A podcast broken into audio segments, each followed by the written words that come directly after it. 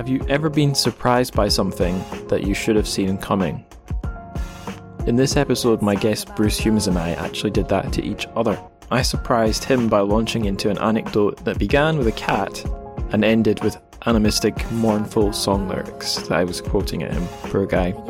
Uh, he surprised me by suggesting that the main characters of this episode's novel, Last Quarter of the Moon, are actually better socialists than the CCP, the Chinese Communist Party, themselves.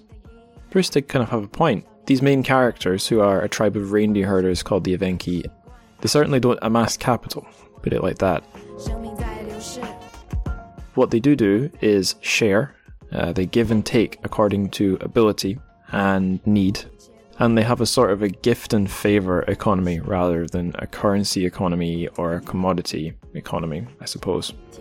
And that brings me to my own point. I was actually thinking about this in the shower more than once, on more than one day. Um, I was thinking how some podcasters in uh, their kind of plugs about their Patreons or whatever will say something like, This show is made possible by your generous donations. And that might be true for some podcasts that are taking in huge amounts of money, or the podcaster needs the moral support or something. But I think it's not something I can say because it's just not true. The show is my gift to you. I measure its success by the happiness it creates. If I get nothing in return from it, I will not stop producing it. I don't use this show to pay my rent. It's something that I fit alongside my job and the freelance work I do. Um, it's the job and the freelance work that pay the rent, not the podcast.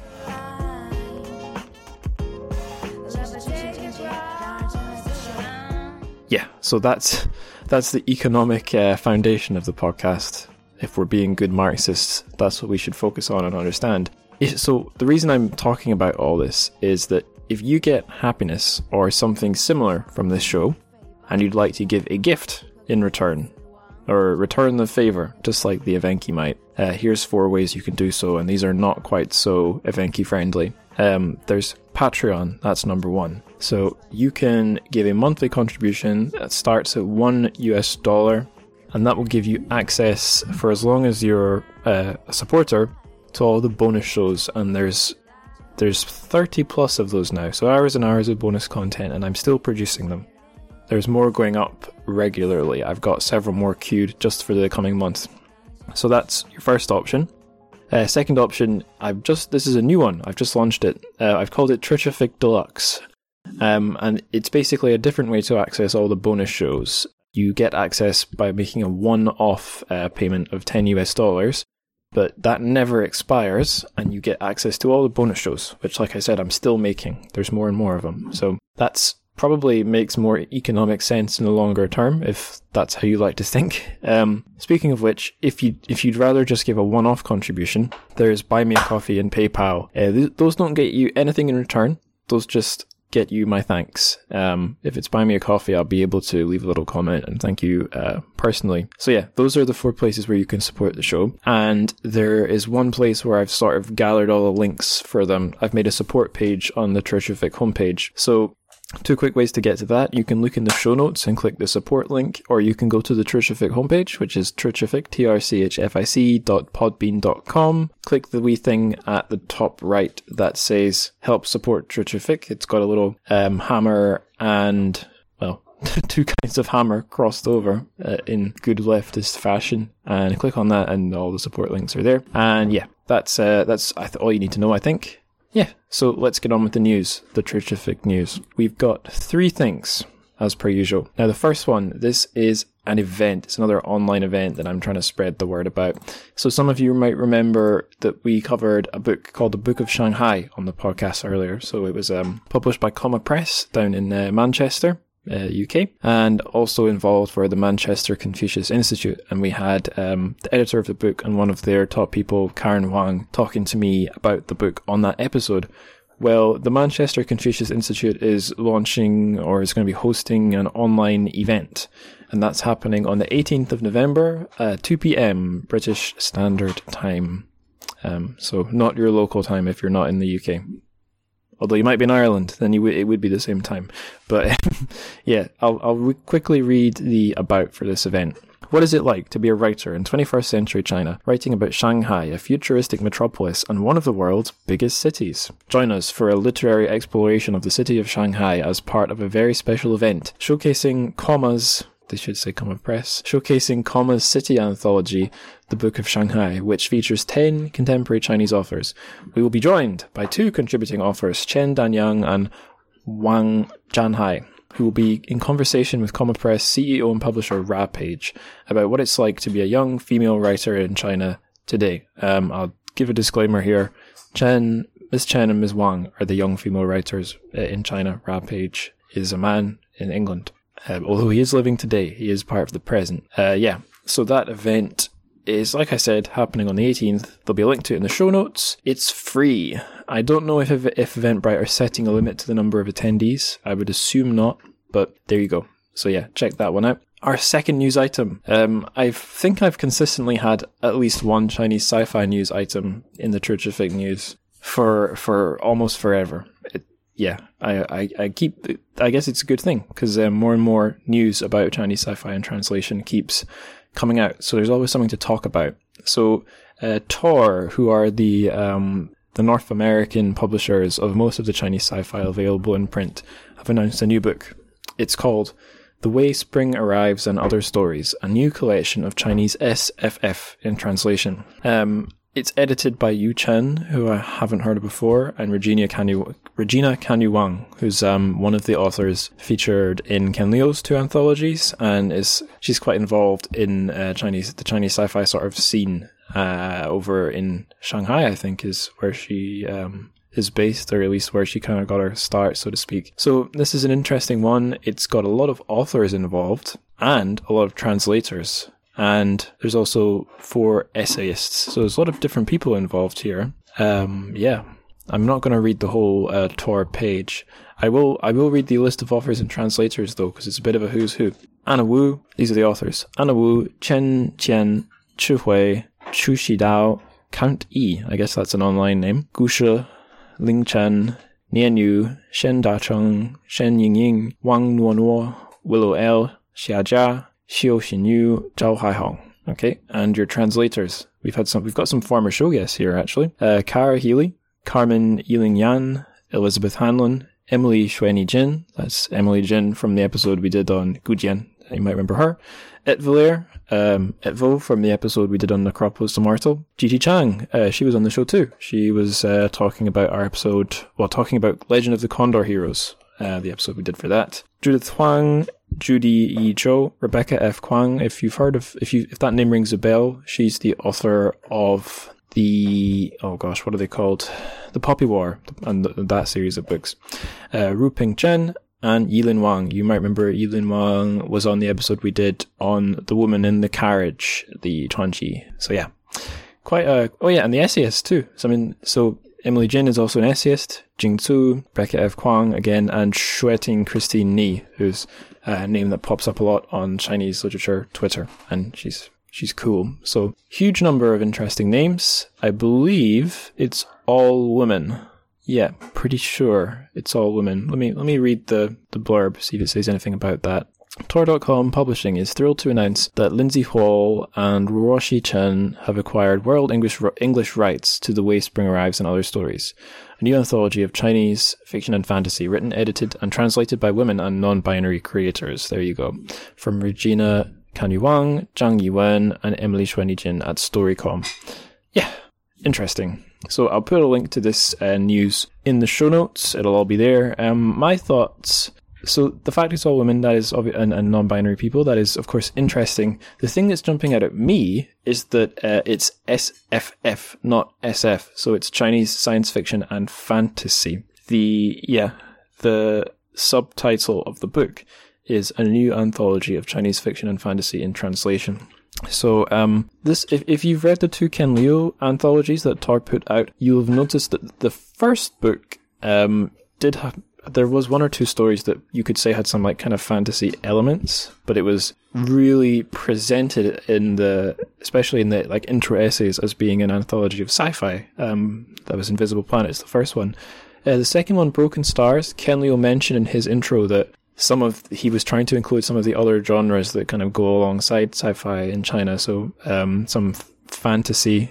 I mean that I guess that goes alongside sci-fi in in uh, in literature in general and in English. And he also included um, a story that was more of a specific Chinese genre, a sort of time travel, time travel, historical fantasy sort of thing. Uh, the sh- the snow of, I think it was Jin Yang, but I might be wrong. Yeah, so it's interesting to see that the um, fantasy coming along with with sci-fi in, in, in translation is another thing. So Tor is kind of doing that again. They're, they're in a way they're whether it's deliberate or not, they're taking it a step further. So that's interesting to see. Okay, third piece of news, um, heading out of genre fiction back into um, sort of literary fiction, if you want to if you want to call it that. Um, so I mentioned earlier um, on a previous episode that the Newman Prize had been announced and they shortlisted the various authors. So that's um, it's a it's a prize for Chinese literature and it's sponsored by the University of Oklahoma Institute for U.S. China Issues. Um, Yes, I am just reading this off the page here. The Newman Prize is awarded biennially in recognition of outstanding achievement in prose or poetry that best captures the human condition and is conferred solely on the basis of literary merit. Uh, and the winner gets 10,000 US dollars, a commemorative plaque, and a bronze medallion. Previous winners include. Oh no, interesting. These are. Oh, scratch that part. So yeah, um, basically, to, to cut a long story short, the winner was Yan Lianke, he won it this time. Um, so not for any particular work, I think, but Yan Lianke was the winner. Um, he is, I think, yeah, he's a writer who writes pretty much like dissident works that go go into issues uh, in China's present or history and present them critically, basically. So politically critical writing. And the guy, he, he, Yan, he still lives in China. He doesn't get much, uh, it's very hard for him to publish. He's, I think, generally disliked by the literary establishment and heavily censored and so on, but um, he's never, or at least he's not in, in, in jail or anything like that. Um, we have a statement here from another former show guest, Eric Abrahamsen, who was one of the jurors who um, helped select him. So he's kind of gave a statement about why uh, he likes Yan or why Yan was the winner. So here we go. This is Eric Abrahamsen's quote. Yan's writing does for the Chinese heartland what John Steinbeck did for the American West or Thomas Hardy for Southwest England.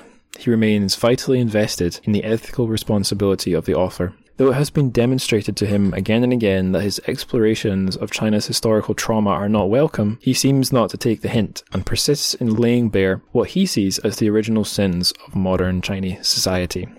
His stubbornness and the perpetual freshness of his sorrow over historical tragedy are worthy of respect. So yeah, um, I've not read anything by Yan Lianke yet. Um, I would really like to though. Um, I think the the one I'm particularly drawn to is the the, the one the day the sun died. I think that's what it's called, just because that's the title itself, and I think the premise of the book are right up my sort of alley, uh, my aesthetic alley. So yeah, um, congratulations, Yan Lianke. That's the end of the TrChFic news. It was a little bit longer this time, I think but you know, I it was cool news. I liked I liked going into it. By the way, if you're listening and or if you are a listener and you come across some news that you think should be covered on the show in whatever the upcoming episode happens to be, don't hesitate to get in touch uh, via social media or what have you. That would be really great. You'd save me some work.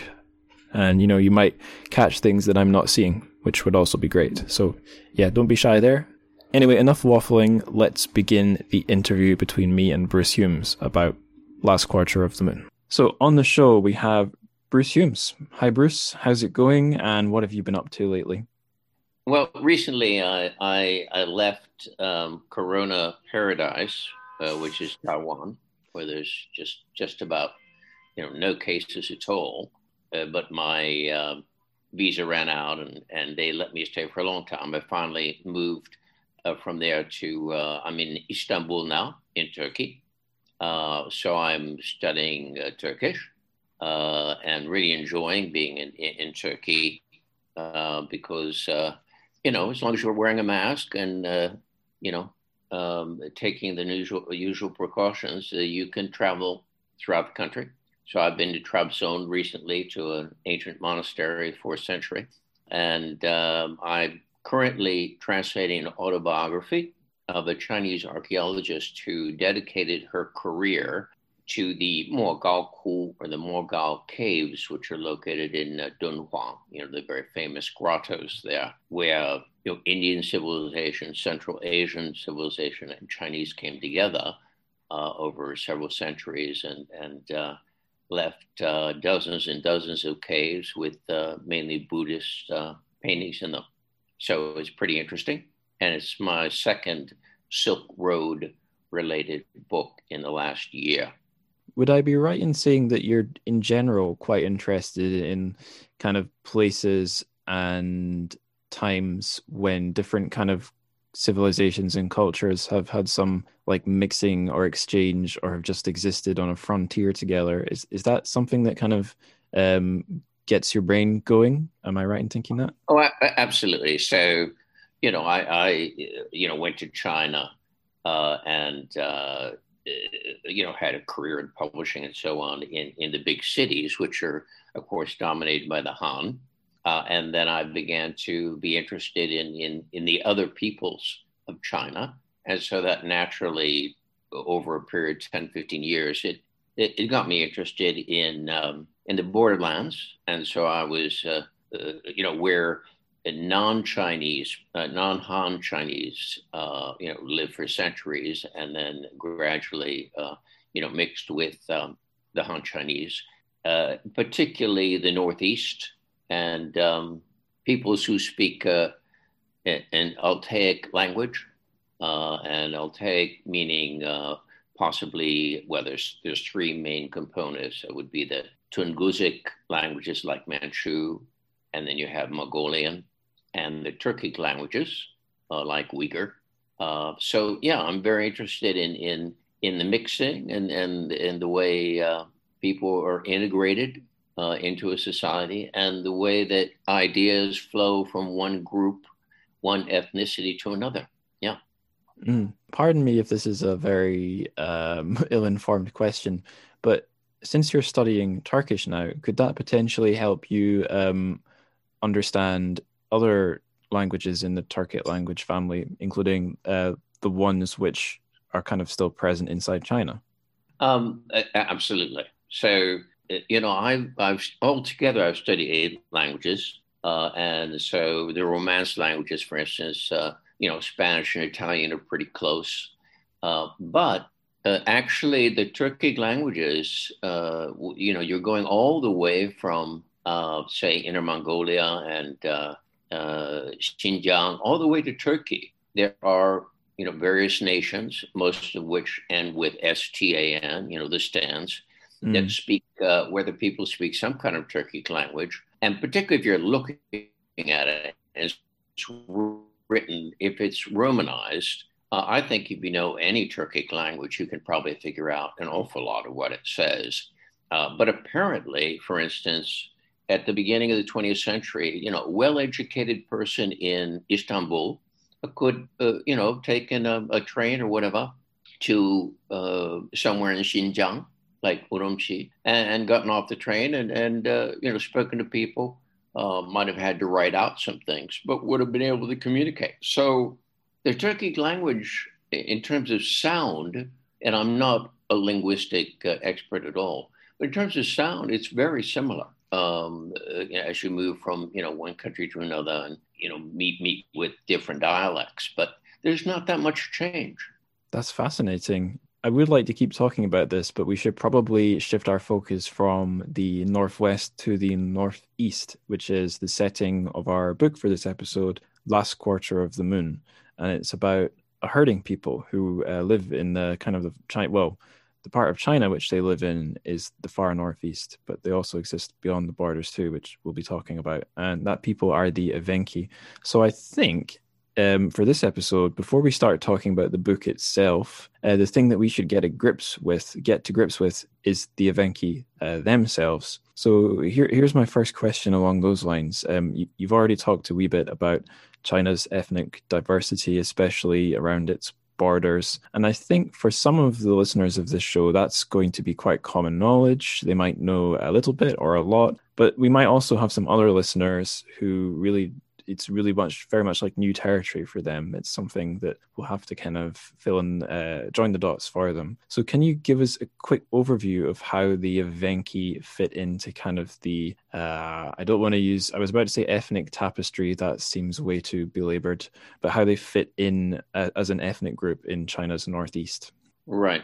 So there, of course, there's a, a, a number of officially recognized ethnicities in that area. Um, and uh, there's, of course, the Manchu, uh, the Evenki, various uh, speakers of the Tungusic languages. So, and Manchu and uh, Evenki are both uh, belong to that. There's the uh, the Daur, who are, I believe, a Mongolic people who speak a language close to Mongolian. And altogether, um, it, it, most of them probably at one point or another uh, had their roots in um, uh, what the Russians would call the Far East, Siberia, really. So the Evenki, uh, their roots are in Siberia near Lake Baikal, which of course now is today is in, in Russia the, these people, if you were to uh, see many of them, I think, uh, you know, if you're from the United States or Canada, you would think they look an awful lot like Eskimos. And I would assume they're um, related, but I don't know quite how.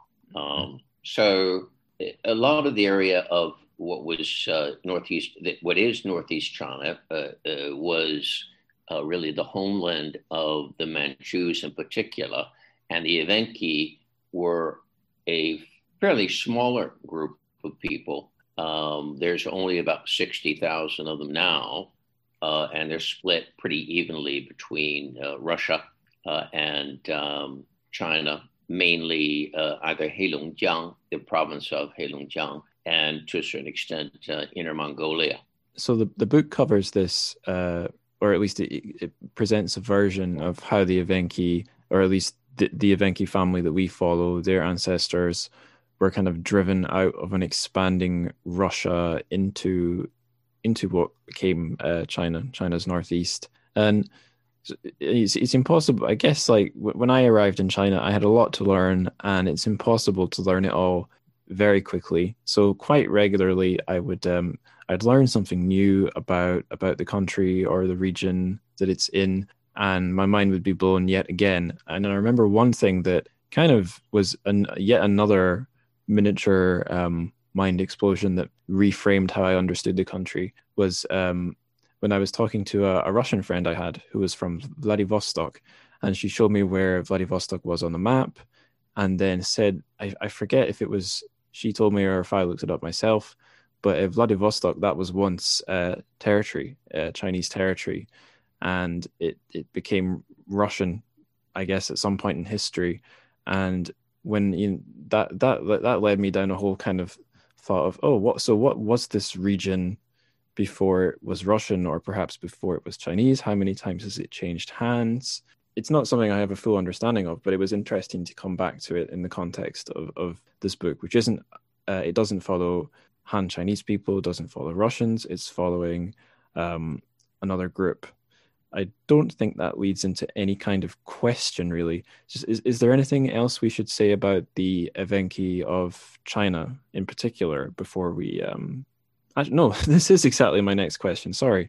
Yeah, the question about how exactly the Evenki ended up split between Russia and China. Um, right. Can can you um, illuminate the listeners any better than I've a just bit. Done? A bit. I'm uh, I'm not uh, an expert on the on, on the history of the area, but mm. uh, it is covered to a certain extent uh, in the book uh, indirectly, and and I read a bit about it. So really, the important date that would be to remember the treaty or to mention the Treaty of Nerchinsk, which is N E R C H I N S K, uh, which was um, negotiated between the Russians and the Manchu.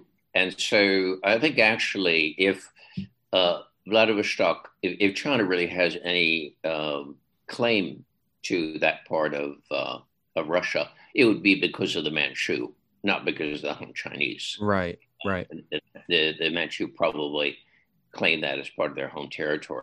So in um, the you know the Cossacks uh, uh, uh did uh, chase the Evenki and, and and other peoples who ended up in China southward, uh, and and this treaty was negotiated, and basically what it did was set the border, which is still valid today, um, at the Amur River uh, mm. which is what the Russians and, and Europeans call the Heilongjiang River, which means, uh, you know, Black Dragon River.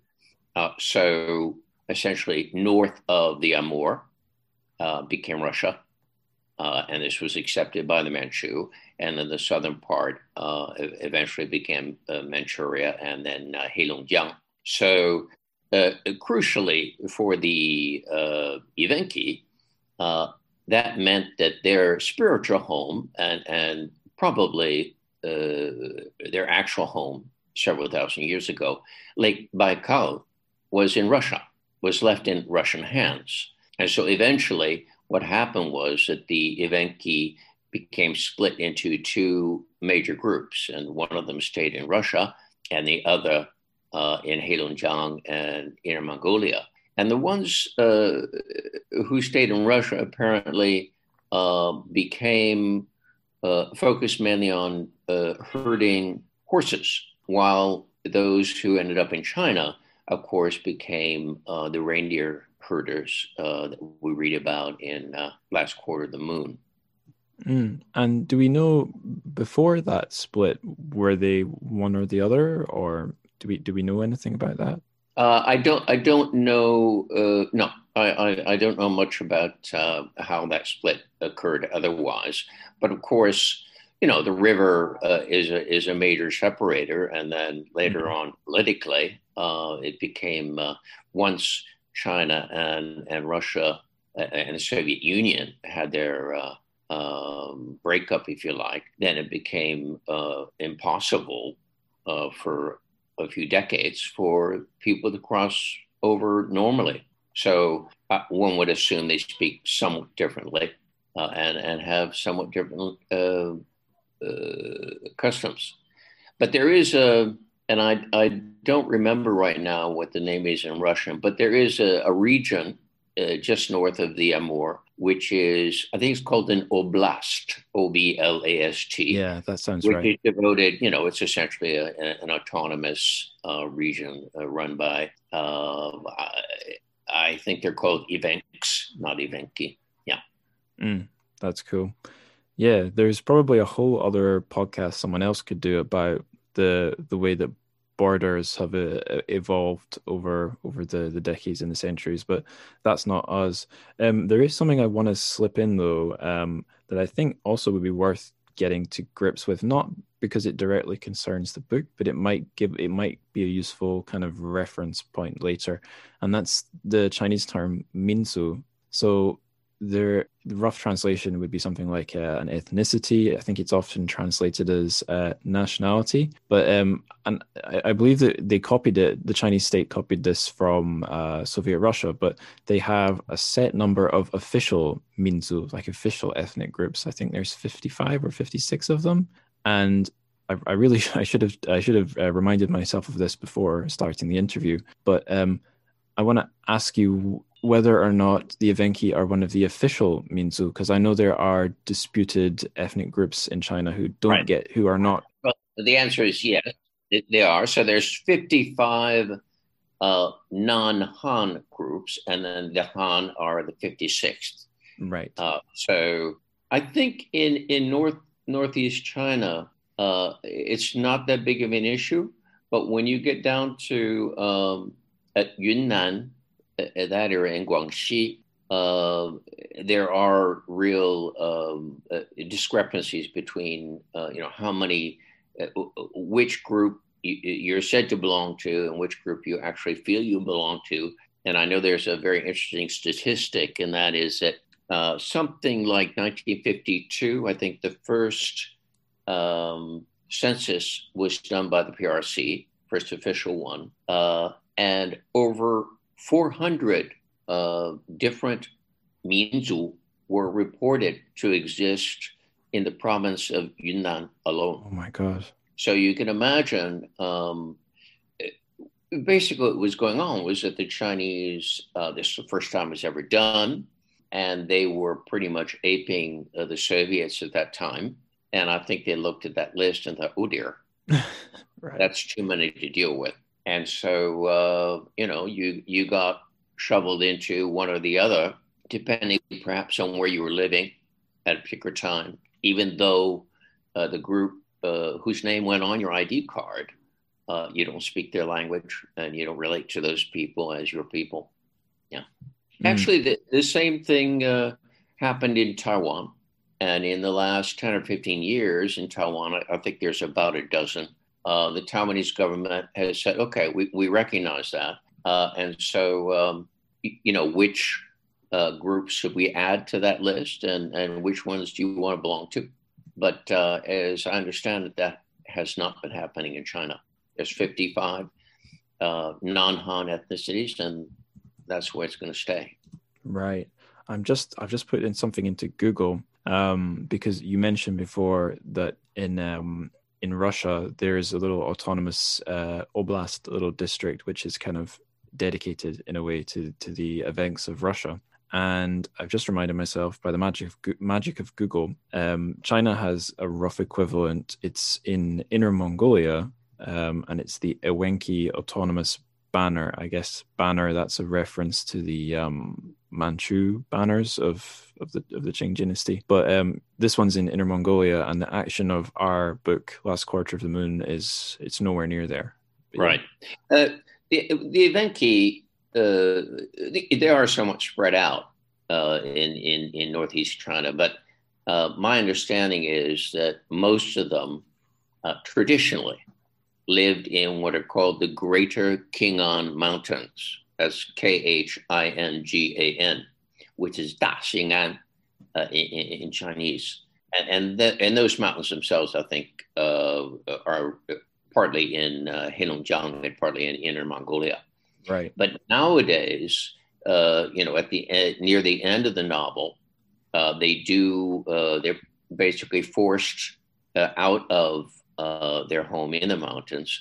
And the particular clan that is covered uh, in the book, really, uh, actually ended up being uh, uh, moving themselves, if you like, uh, settling, at least for a while, in the city of Genhe, as G E N H E, of Inner Mongolia. Right. Okay. Well, pardon me, I stand corrected. Um, this actually leads really nicely on to my next question. So we've we've established that there uh, Evenki are at least the Evenki of China are a reindeer herding people, um, and they're also a nomadic people. So they, um, at least as I've learned in, in Last Quarter of the Moon, they go from uh, place to place, um, never degrading the environment too much that it's permanently uh, diminished. So the the at least in the book, the reindeer eat a particular kind of moss, and the Evenki always move on before the moss is uh, depleted. But yeah, by the end of the novel, like you're saying, there a, a significant number of them have switched to um, like a, a settled life, like uh, the ones me and you. Well, maybe not yourself being on the road right now, but um, yeah, the lives that most of us live in one place with a, a roof and uh, walls around his roof over our head and so on. Um, is there much we can say about the the nomadic lifestyle of, of the Evenki or? Sure. Yeah. Sure. There's some very interesting things about it. Mm. so uh, one of the things is that uh, people probably assume that they uh, they eat their reindeer but they don't.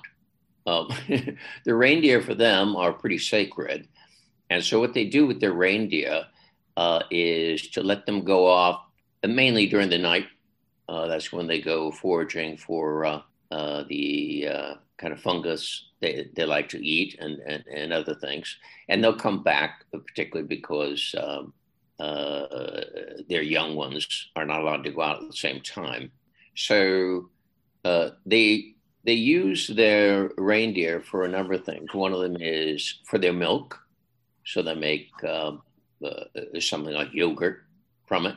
Uh, and they use the, the reindeer to transport their uh, their houses, which really um, are what an American would call a teepee.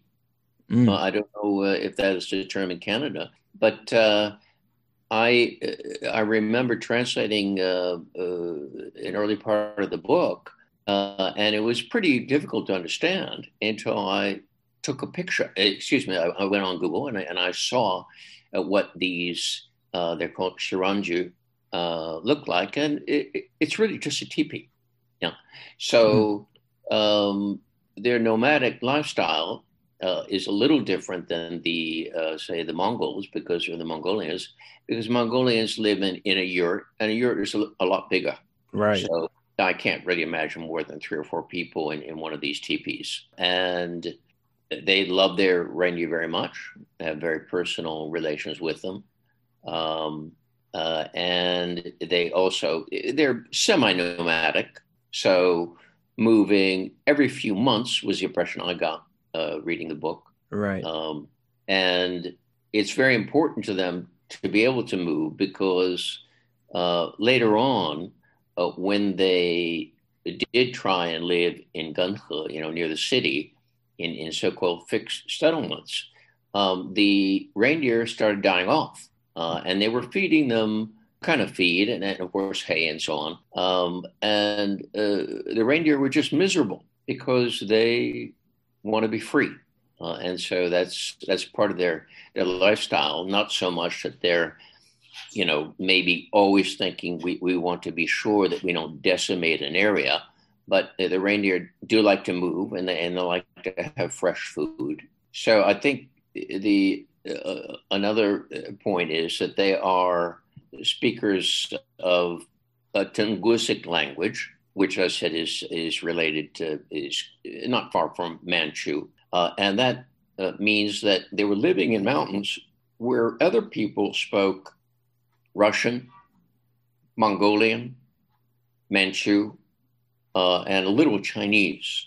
So uh, whether you know geographically or linguistically uh, uh, and ethnically uh, a very distinct people, really pretty much unrelated to the Han. Right. Yeah, that's a, a good kind of lead in as we kind of are starting to move from talking about the Evenki uh, in general to the book, the uh, the characters of Last Quarter of the Moon. Um, hey, hey, let me bring yeah. in here. I, I, really missed two very important points. Oh, there. okay, that's fine. So um, uh, or even three. So they are uh, they're reindeer hunt, uh, herders, but they're also hunters and gatherers. Mm-hmm. That's very important. So very good, uh, very good hunters, and there are a number of scenes in the book uh, where they're out, uh, you know, doing imitating um, deer calls and so on. They love to eat moose and deer.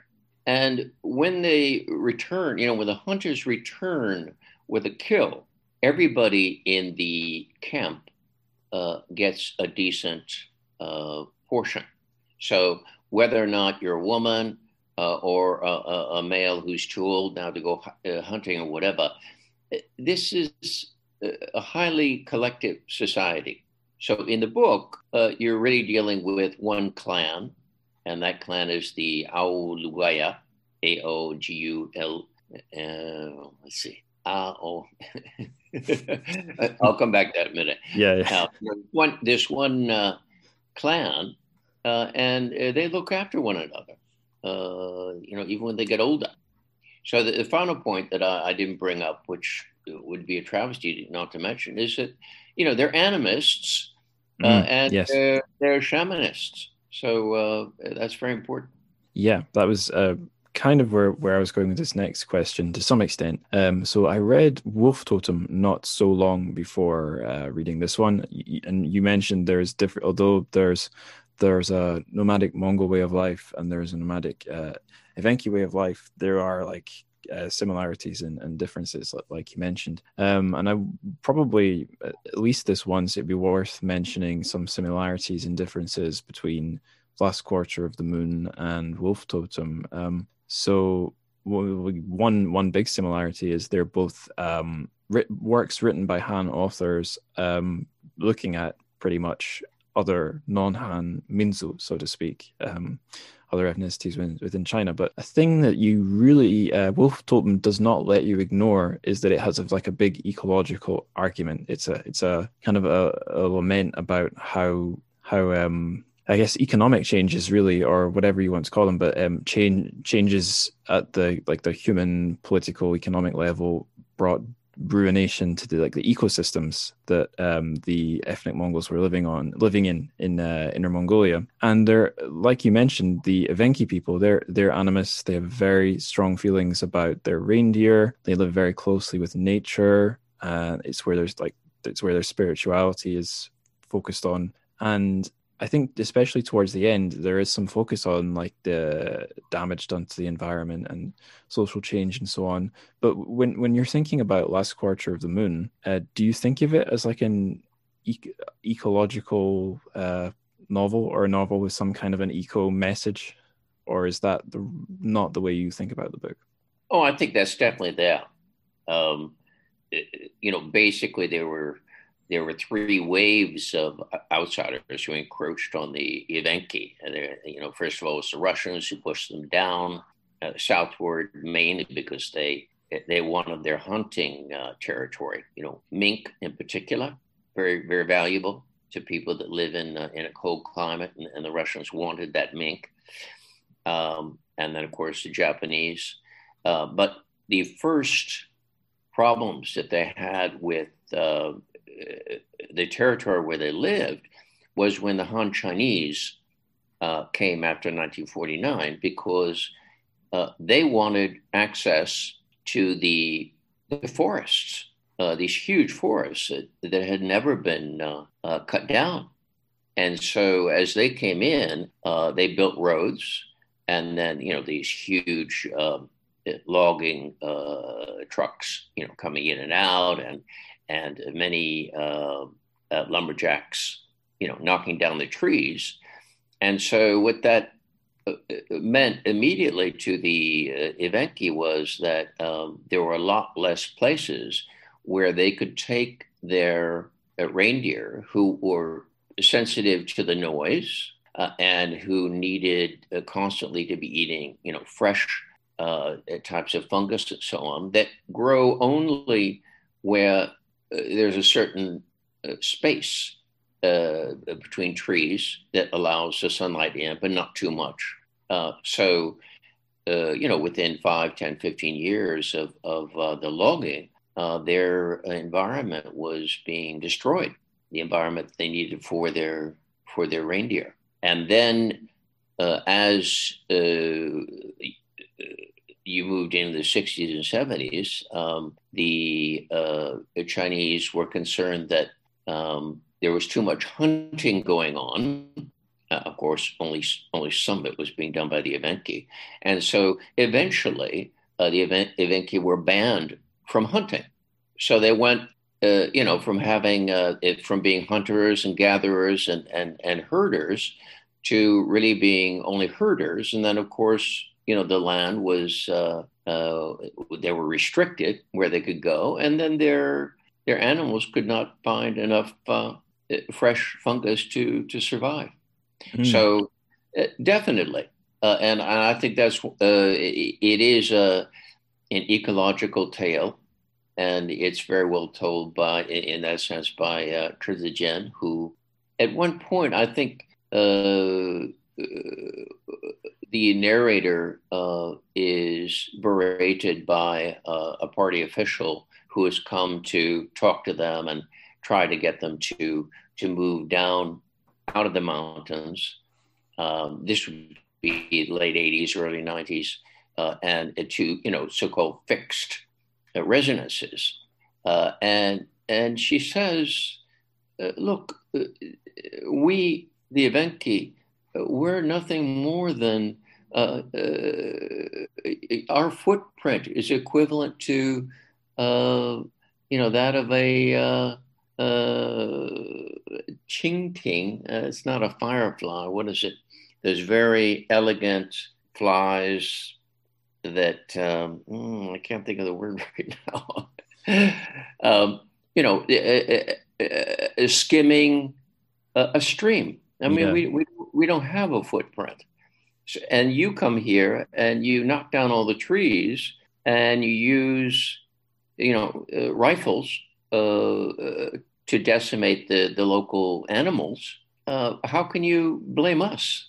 You know, so it's a very it's a very moving uh, very moving scene, and uh, there's no doubt about it. It, it is and a, a, novel with a, a, message about the ecology, but a very different one than, say, Wolf Totem, uh, which is about uh, the uh, the Mongolians on the on the open plain and how much of the grass uh, and and what damage their uh, sheep and horses and so on might be doing to to that environment. But the Evenki uh, comparatively speaking, a very light touch, a very a very small footprint. Mm-hmm. Yeah, this kind of leads me into something uh, I was meaning to ask you.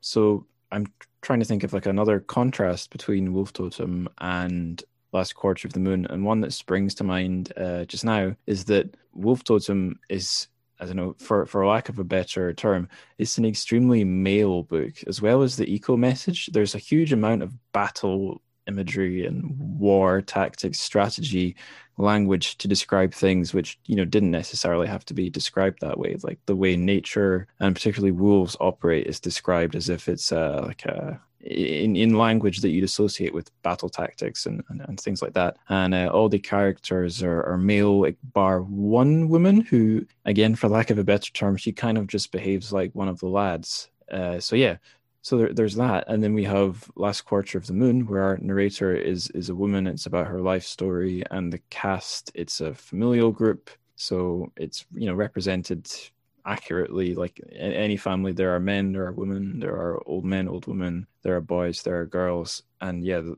thing, the thing is written by a female author narrated by a woman and the point this is getting me to is when I tried looking for some like academic uh, secondary reading about the book, and I went hunting behind the academic paywall, um, I did find quite a lot of stuff, but it looked like it was written uh, or possibly auto translated or just written in quite janky English from Chinese universities. Um, so I was kind of looking through that to find the one that had a very clearly written title, at least in English. And I got one from an academic called uh, Lan Lan Du, or Du Lan Lan, a woman working in uh, Shanghai Jiaotong University. And it was looking at the book and another one about Native Americans from the like a uh, was the term eco-feminist perspective and the essay starts off by explaining what uh, the basic kind of starting point of ecofeminism is and the starting point is that ecofeminists argue that um, the domination of women by the patriarchy and the domination of the environment by like economic forces, let's say, are structurally linked. That's the starting assumption. And then the argument goes from there, looking at the ways that women are uh, treated or represented in, in the, in the novels and the way the environment is. I, I'm not sure how much we can get from reading Last Quarter of the Moon that way, but I do think it was it was a good starting point to get me thinking about how in some way it's a book about women or or being a woman uh, in in in that kind of uh, change in that changing period in that region of the world. Uh, but do, do you think there's there's much to go on there? The linking women's life and their treatment and the treatment of the environment in in this book. You know, I never I never gave that any thought. I'm not sure that I could add anything to that kind of conversation. Um, it, I, I, do agree that uh, you know the, the narrator is a woman, mm. uh, the writer is a woman, the narrator is a woman, uh, and um, possibly, uh, well, certainly, uh, her insights into the uh, psychology of the narrator, uh, you know, is quite moving and, and quite profound. But no, I, I, I, I, I wouldn't know what to say to that. Yeah, no. I kind of felt the same reading the essay. I felt that I I should have some kind of um, some kind of smart point here. I don't really. But now that I think of it, actually, I recall reading the book. A thing that struck me as uh, kind of a surprise um, was the role of the shaman. Um, so the shaman of the tribe at the start of the book, it's a man. Uh, right. But the torch eventually passes to at least one of the younger women. I don't know if more than one woman uh, holds the role of shaman. One. Yeah, uh, one, maybe, yeah. maybe, yeah. From my assumption, my you know, in, in, quote marks, patriarchal assumption was only men could be shamans. But um, in the Evenki uh, society, that's not the case. Because I, I remember when I was doing some reading around, looking at some a site that has some really nice, uh, really interesting pictures of Evenki you sent me. Uh, I'm pretty sure there was a, a, female shaman. I think one of the last shamans of the Evenki. I think right. It's documented as a woman. Is there much we can say about that? Right. Well, uh, I think, uh, like in uh, most traditional societies, uh, certainly like West Africa and say the the Mongolians.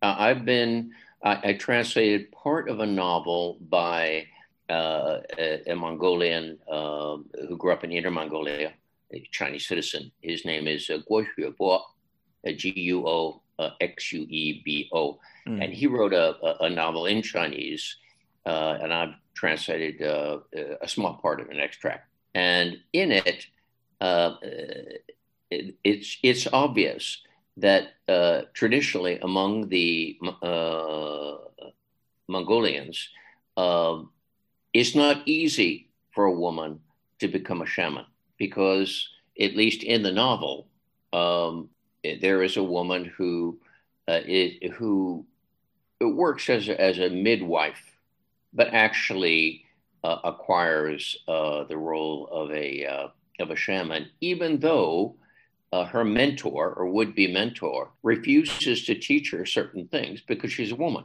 So I would assume that, you know there's a prejudice there. But uh, in in uh, last quarter of the moon, uh, no. Um, uh, you're chosen by fate, not by your gender.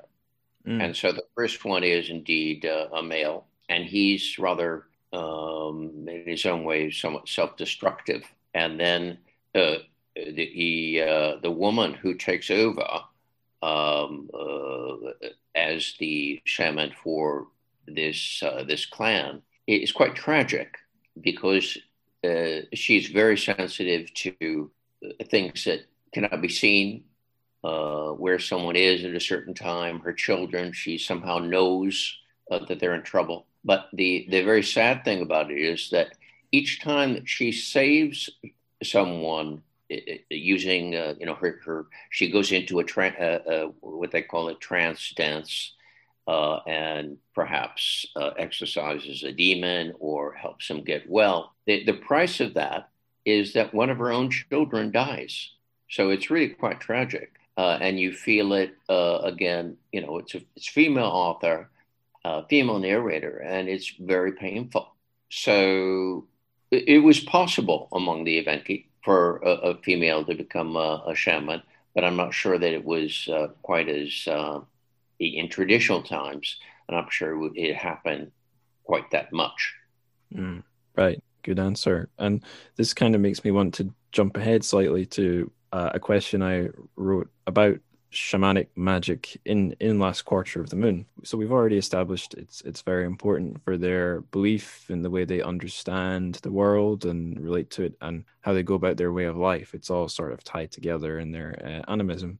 And their shaman is in a way like the as well as being someone who can kind of call on powers to help them out when they need it it's the, the shaman is kind of like their their mediator with the unseen parts of the natural world. What I'm getting to here is that in a, across the course of the novel, we see multiple instances where the shamans seem to be doing real magic, or to put it another way, by their own kind of arts, particular to them, they manage to bring about changes in the real world, um, which are aimed at benefiting the tribe. Things like we're just describing, like curing a sickness or, or and, and so on.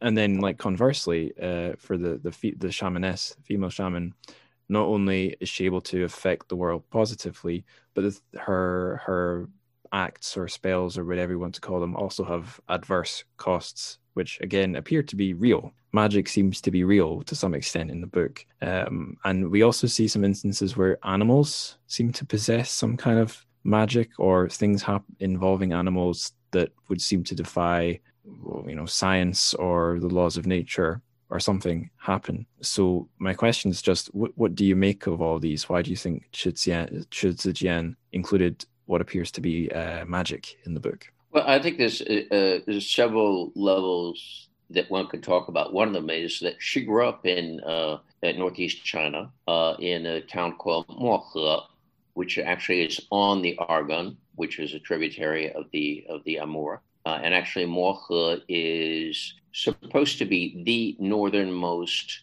uh, outpost in all of China. So very cold. Right.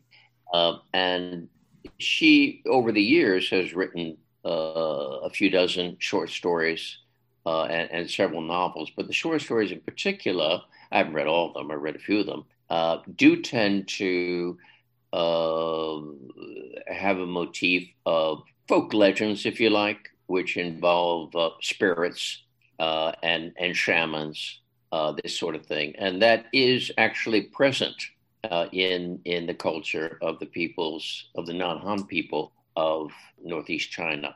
So for her to write about it uh, is is quite normal.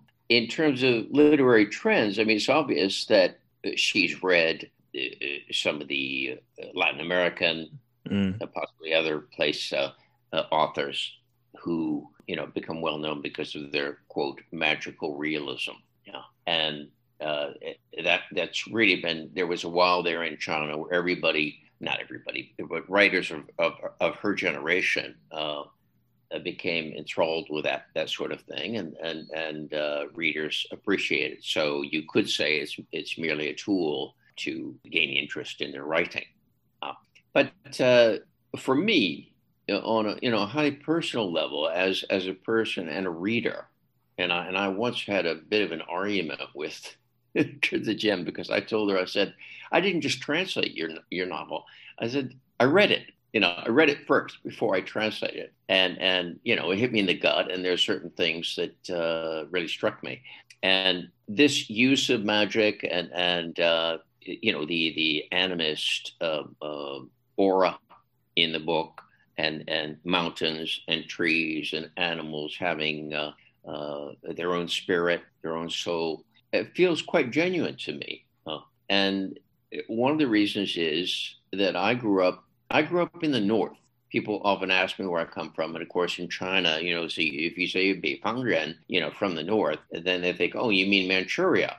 Uh, I said, no, I, I, wasn't born in Manchuria. I was, I was raised outside of Chicago. But um, in some ways quite similar. Uh, it snows a good four months of the year uh, around Chicago, Wisconsin, uh, that area. It's it's really almost uh, uh, in terms of weather, it's more like Canada than America than the United States.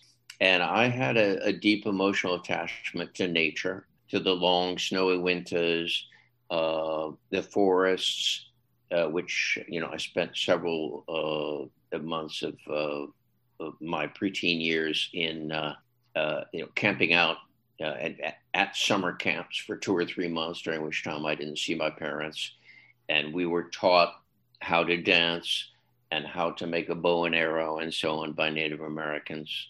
And I, at that time, felt deeply attached to uh, particularly freshwater lakes and pine tree forests uh, and strange rocks and mountains. And then later on, uh, when I lived in Hong Kong, uh, I uh, went to Japan several times to study Japanese, and I always, I always felt that the the Buddhist temples in Japan were just totally tasteless. And then one time I went to a Shinto mm-hmm. um, a temple, and I was just blown away. I thought, well, I belong here uh, which of course the Japanese would think is very funny because they think of it as a national religion. Yes. But it's animist, uh, and I really related to it. So to get back to your question, um, I feel that uh, the way the book was written, that most of those references and those scenes are very well done, uh, and and therefore, uh, uh, given my past and the fact that I'm, you know, I'm not, I'm not a, am not a Christian. Uh, I'm not Jewish. I'm not Muslim. I don't belong to the Abrahamic uh, religions. Uh, the the closest thing in my in my life to something like religion is, is something along the lines of a difficult to describe animism. Therefore, uh, I thought she did a very good job of bringing those things, animate and inanimate, alive. And uh, I found it quite believable. But uh, nonetheless, I would think, uh, as I mentioned in a few of my interviews about the book um, that, that appeared in China, it, the novel is not perfect. And I felt one of the weaker parts was um, she's very good with the shamans uh, and and their rites and so on, but particularly uh, the things they sing during their trance dances and so on. Um, maybe because it was all in in Hanwen, you know, it was all in Chinese, and I just can't imagine uh, the Evenki speaking Chinese, especially when they're communicating with the spirits. so that was a disappointment to me. Right. So, you know, my answer would be uh, I think uh, she's a professional writer. Uh, she uses those things to uh, uh, make her story more interesting, but it is very well interwoven into the plot, and uh, to me, quite believable that these people would would have these kind of feelings and do these kind of things. Mm. Yeah, what you were saying about not having a religion but feeling something like that in a connection to the earth. That's uh, yeah. That, I found that really. I don't normally say something this sincere and cheesy to my guests on the show, but I, yeah, I found that really moving. Um, I like my own uh, something I've never talked about on the show because why would I? But um, first twelve years of my life, I went to church. Um, the reason for that was my mum thought I wanted to go, and I thought my mum wanted to go. So it was a sort of an uh, a vacuous circle of uh, obligations yeah. I was there. Um, and yeah, it, it, didn't really do much for me except made me feel morally superior and guilty all the time. So wasn't great. um, kind of a, an amazing, amazingly human combo of um, feeling good and feeling bad at the same time, and feeling feeling uh, good for bad reasons. That's what I associate with Christianity. Mm-hmm. Um, so around the time of like uh, start of high school, so in Scotland and UK, high school starts about twelve. There's no middle school, so about twelve years old, I was like, no, you know what? Uh, I'm I'm an agnostic. I'm not so sure about this. And then age fourteen, becoming a bit more of a firebrand. It's like, no, I'm I'm an atheist because I'm not I'm I have strong opinions and I'm not stuck in the middle. And then hitting like 17 starting to think about like what is my place in the universe um do I really, you know, I is do I really want to believe anything? Like I'm, I'm going to work out. At that age, I was very into like exactly defined things. I guess that's not an unusual impulse for a, a teenager or a very young adult. Um, so I was like, okay, I'm going to work out exactly what my political beliefs are, and I'm going to slap a label on them. And I suppose because there is a field for that in my Facebook profile, I should do the same for my religious beliefs too, um, or at least my spiritual beliefs. And the one I settled on after having learned a little bit of like basics of Western philosophy, the one I liked was pantheism, which is uh, it doesn't really have many requirements of the believer, but like the fundamental thing is if you're a pantheist, you believe uh, God is not a thinking being or not a being, you believe God and the universe are the same thing. So they're synonyms. And it can kind of imply some kind of reverence of, of nature and you you believe that nothing exists outside the universe that reality is all there is. Even if your senses can't pick up all of it and you're part of it you're not separate from it either. And nowadays as, an adult who's realized labels are very unhelpful in the same way christianity's unhelpful it's just another way to think that you're great and have the right idea. Um, now as far as like what I think the universe and, and, the right way to relate to it is, I'm I'm not so certain. But I think what you were saying about finding something, you know, not not not in uh, romanticizing the beliefs of the various indigenous peoples of the world who um, uh, couldn't really mesh with the coming of modernity. The answer is obviously not to romanticize them, but if if you can if you got something out of connect that uh, that vision or that way of connecting with nature, I think there's a lot to it. And I I think it might like I'm really I'm really waffling now, so thank you for being patient. But yeah, I, I think there is something to reality that those people experience that modernity wipes away for the modern individual. Um, just just yesterday, I was talking to my girlfriend about uh, cats, and I told her the story Sorry about what? Cats. Cats. Yeah. Um, Okay. Don't worry, this is going somewhere. And there was I was telling her about a cat that used to live on my granny's street, and it was like a a cat of the street. So it had official owners, but it basically lived at every house. It would go and spend time with everybody. And then one day it just the, the, the family moved away. The cat went all the way out into the, the countryside north of Dundee and it, it, it took the journey in the car, so there's no way it could know the way back. But then give it like a week and the cat shows up again on the street. And um, the way I think about that is, of course, there is some kind of scientific explanation, but uh, that it's something that's so deep in nature. I feel that there's some there there are things in the ways that animals have their relationship with the world around them that we've lost. That perhaps some ways of life that still exist on the planet have just recently lost or still have, and I, yeah, I don't know. I that doesn't really equate to a religious belief, but I really believe it's important to have a good relationship with with the universe, and in some ways that might be the one kind of magic that can exist on the earth. So yeah, um, I'm not. I don't know if Well, I reading think did that me, that but yeah, feels, you know, uh, uh, ties to nature, seeing, uh, uh, you know, climate change, Mm, um, uh, it, it is frightening, and it, it it makes one feel, to a certain extent, that you know we're we're paying a price for abusing um, the world, and uh, in uh, one of the better parts of the novel, actually, well, not the novel itself, but the writing that she did about it is that uh, Jen wrote an afterword, and she laments the fact that uh, yes, okay, perhaps uh, God did expel us from the, the Garden of Eden, but not in order to rape Mother Nature. Uh, and it's pretty clear now that we've been abusing in a horrible, horrible way uh, our environment. And uh, it's coming back to haunt us. It's uh, quite frightening.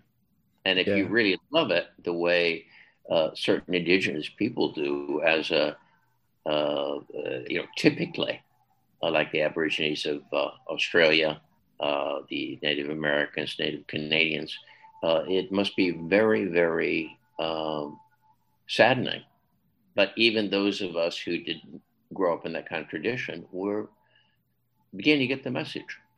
yeah. Um, there, there's a song that I've discovered just this year. Um, it's by a band called the Handsome Family, and it basically it, it kind of it's about what I was trying really ineptly with far too many words to get across the feeling of like disconnection from losing a connection with nature that you maybe didn't even realize you have and that the animals still have. Um, the lyrics go something like this. They used to think the swallows were living underwater all through the winter when they were missing from the trees. They used to think the geese budded from the branches each gentle sunny spring when they came back again.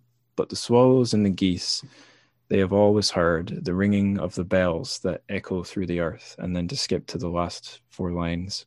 But the airplanes overhead hang heavy in the air. All the shiny cars, they circle in despair. Where am I? They cry. Where are you? Where am I? But they will never hear the bells that ring tonight. And I feel like a bit of an idiot for quoting lyrics from some random song, but um, when I think about the place that the narrator is in, at the it kind of is a what do you call it? Uh, like a book ending. Uh, there is a better there's a there's a more technical term that I've forgotten. But we start off with the narrator as an old lady at the end of her life, and she's kind of the way I felt about it is that she's kind of looking back on the, like the ruins of her life and her her um, her tribe. And then so after that opening, we go back to her start, her girlhood, and then by the end of the novel, we're right there back at the end. And it feels like I guess maybe she's not the one who's circling in despair saying, Where am I? Where am I? But the younger people of the tribe have they've had to deal with the modern world and uh, modern economy. One of them be- becomes an artist and joins China's uh, art scene, but there's a huge drift into alcoholism, depression, aimlessness. And I know this is a, I know alcoholism is a pretty big issue in uh, the, what are they called? The reservations of, of North America. Right. I mean, maybe this is um, speaking, making a stupid generalization, but I feel like the despair those rapidly modernized um, indigenous people feel could be a little bit like well a little bit like the source of angst we have as people cut off from the nature that we spring from. And who knows when when climate change really starts to bite and the world starts to you know the, the nature that we've disregarded comes back to haunt us I, I you know that that feeling of like what the hell happened? Where am i? What's going on? I, I can i feel like that might be the the age to come an age of even greater just like where am i? What's happening? Disaffection yeah yeah. One of the things that uh, your listeners might want to do, uh, besides reading a novel, if they want to get a better understanding of the Evenki and of uh, some things you're just talking about, you know, the uh, uh, their, their their loss of, of, of sense who they are and, and where they fit in in in the world, uh, has been captured very well, not just by um, this novel, but uh, in uh, documentaries by someone named uh, Gu Tao. Mm. And Gu Tao uh, is G G U, and, and his own name is T A O. He's, uh, I, I believe, either half or full uh, Manchu, uh, and he's a, a, a documentary uh, cineast. And his father was very interested in the Evenki and actually lived with and hunted with the Evenki for a few months in the 80s and wrote a book about it, which I read. So Tao has gone on to uh, use his camera and his, his uh, uh, do documentaries of actually the clan uh, upon which this book is pretty much based, because Zijian did for a week, maybe 10 days, I think, live with uh, or nearby uh, the Evenki clan some of whose uh, characters are based on them. And he has gone, become friends with them, uh, and over the years has shot several documentaries about them.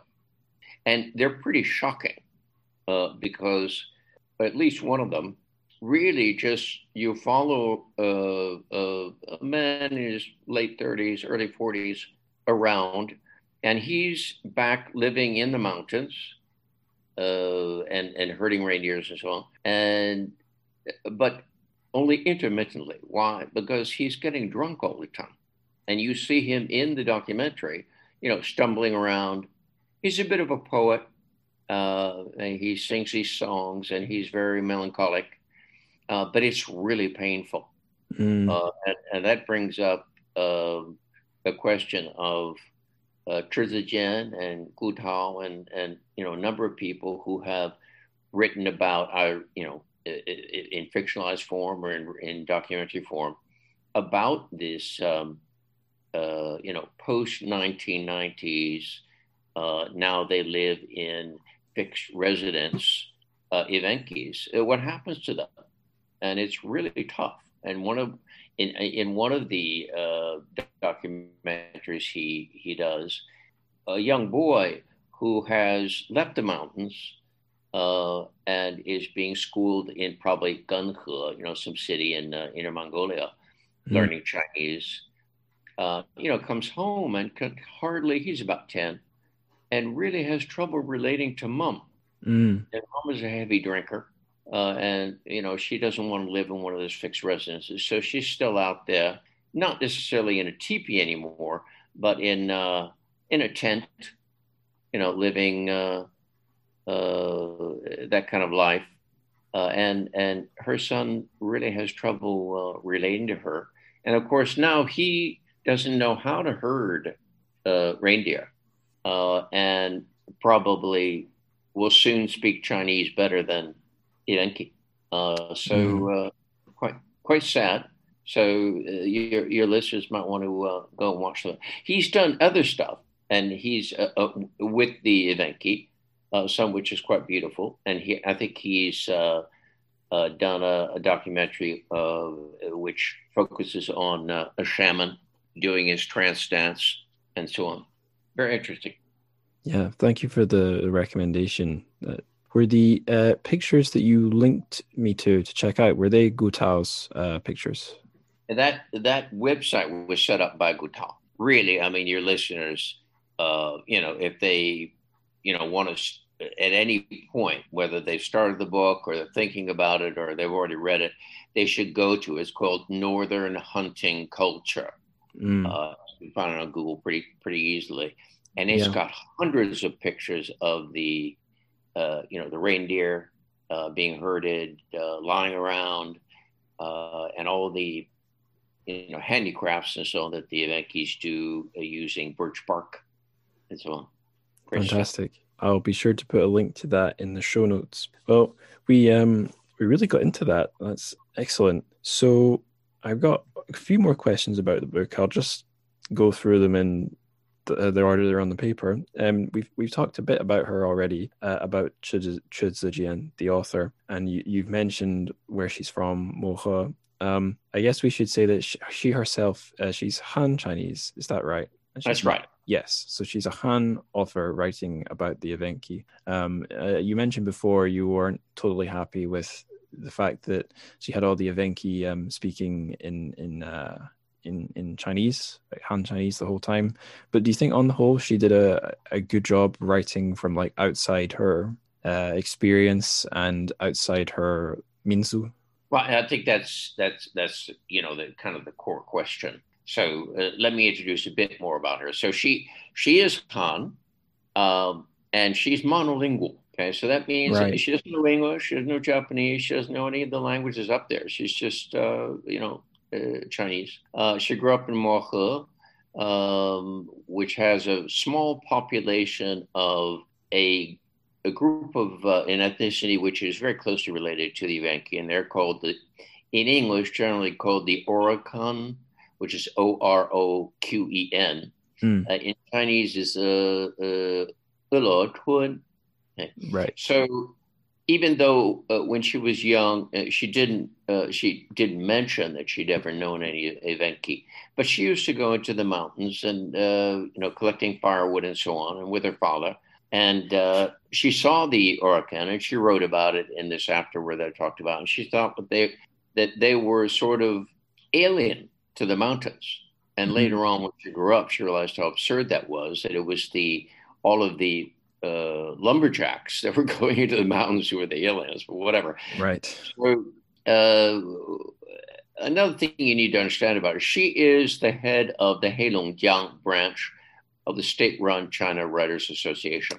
Right. So this person who's very much part of the bureaucracy, mm. uh, the uh, whatever. But uh, I would say, and and so uh, I think there's been some criticism of her among uh, probably the Evenki and people that uh, are you know activists for uh, the non-Han peoples and, and minorities in China. Um, but uh, I think she did a, a, good job in the in the book of it's historically it's very accurate.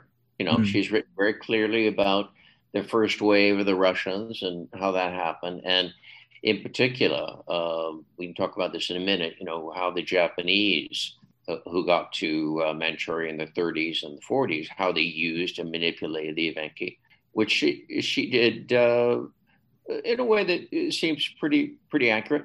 So she, uh, as I said, she's a popular writer, uh, published a lot of short stories, a few novels. Uh, and uh, Last Quarter of the Moon, for instance, has been translated into French, uh, Dutch, Italian, Japanese, Korean, Spanish, and, and, and most lately um, Swedish by Anna Chen. Uh, and, and her short stories, uh, a few of a few of them, a few books, have actually been translated into French. She's quite popular in French. So I guess uh, the the questions surrounding her are uh, there are a few. One of them is that uh, as a Han who doesn't speak the language and who, uh, by her own admission, um, she did an awful lot of research and obviously very good research because all the things that I uh, read about and so on, uh, they showed up in the novel and they seem to be correct and so on. Um, mm. but you know, she doesn't really know these people. Uh, has never lived among them, doesn't speak their language.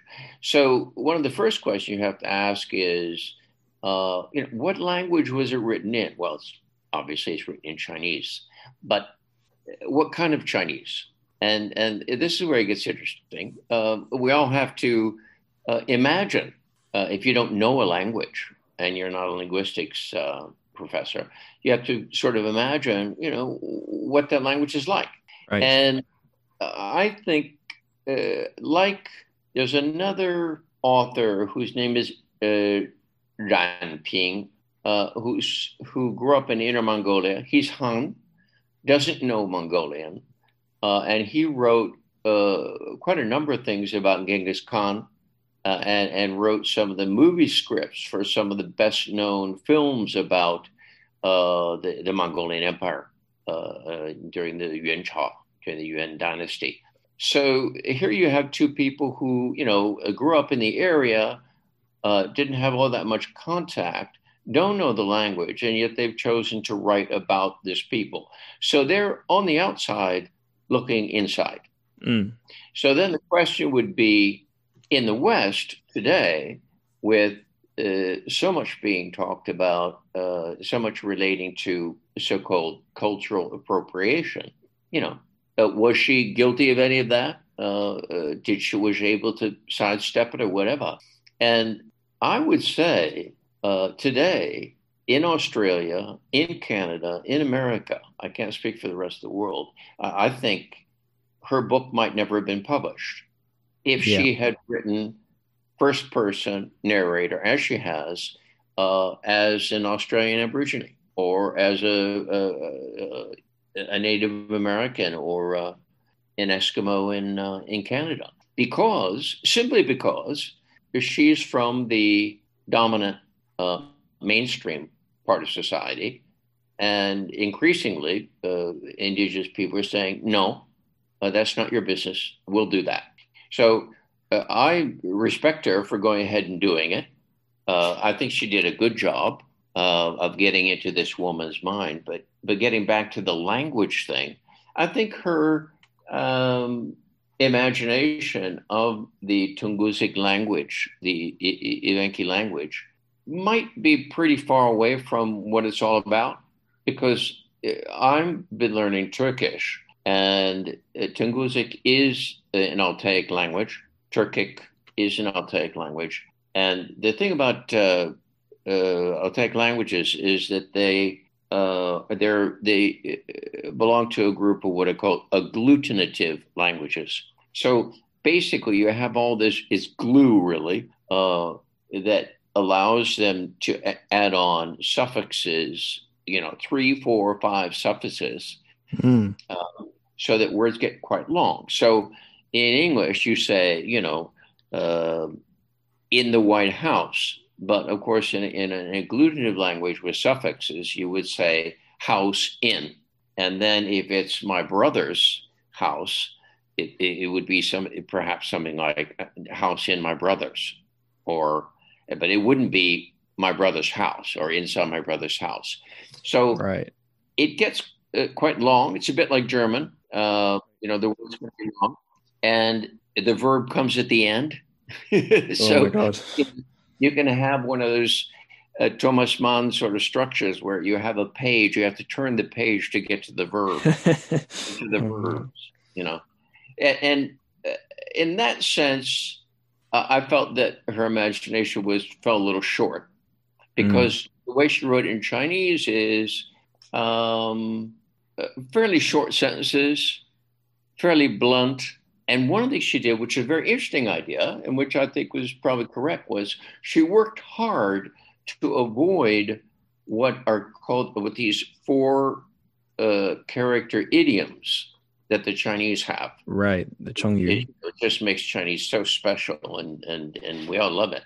It's it's a bitch to translate, but um, but she really avoided them. You could see that. Uh, mm. So it, at times the la- language seemed a bit flat, you know. Yep. Um, and so in, in, that sense, I really wonder, you know, how accurate it was, but uh, or how, how, representative it was. uh, overall, her psychological portrayal of the woman, uh, I uh, of the of the narrator, uh, I thought was uh, most of the time, you know, spot on, believable, uh, and and very readable. Mm. So yeah. that's uh, Zijian. You know, she's a member of the Communist Party, um, and obviously is pretty critical of what has been done to the uh, the Evenki and the other ethnicities in uh, northeast China. But um, there's very little. She she's true to history there, but um, and and she does. Uh, there are a few scenes where she's making fun of people, including you know when the party secretary is you know up in the mountains trying to talk them into coming down.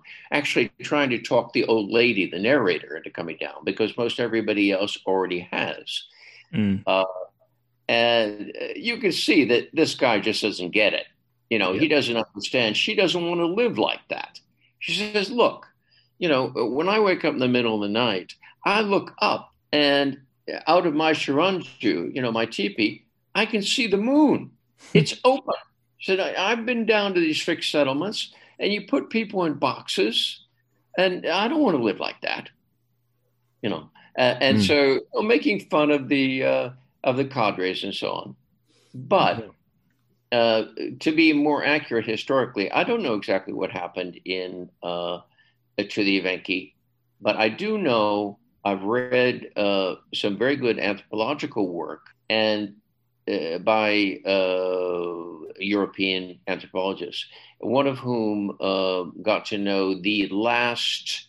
Hmm, maybe no, he's not. Uh, I, I, don't think he was in Evenki, but similar. Um, the last shaman uh, up in one of these Russian communities of a similar people, and in the fifties, the Russians arrived. Uh, the Soviets arrived, and they said uh, uh, several things. Number one, this shamanism, this is superstition. Okay. Um, hmm we Marxists, we don't believe in that rubbish. Uh, so I want you to, uh, and, and, and actually, you know, this man talks about it. He says he was forced to, to, to bring out his paraphernalia, uh, his spirit drum, uh, and these marvelous things they get dressed up in when they do their trance dances, I mean, and throw it into the fire and swear up and down that he would never again try to serve as his community's uh, you know, medium with the gods, with the spirits, the spirit world. Uh, and of course, uh, you know, the Russians were very, uh, under Stalin, you know, were very tough about that. And nothing of that kind appears in Last quarter of the Moon.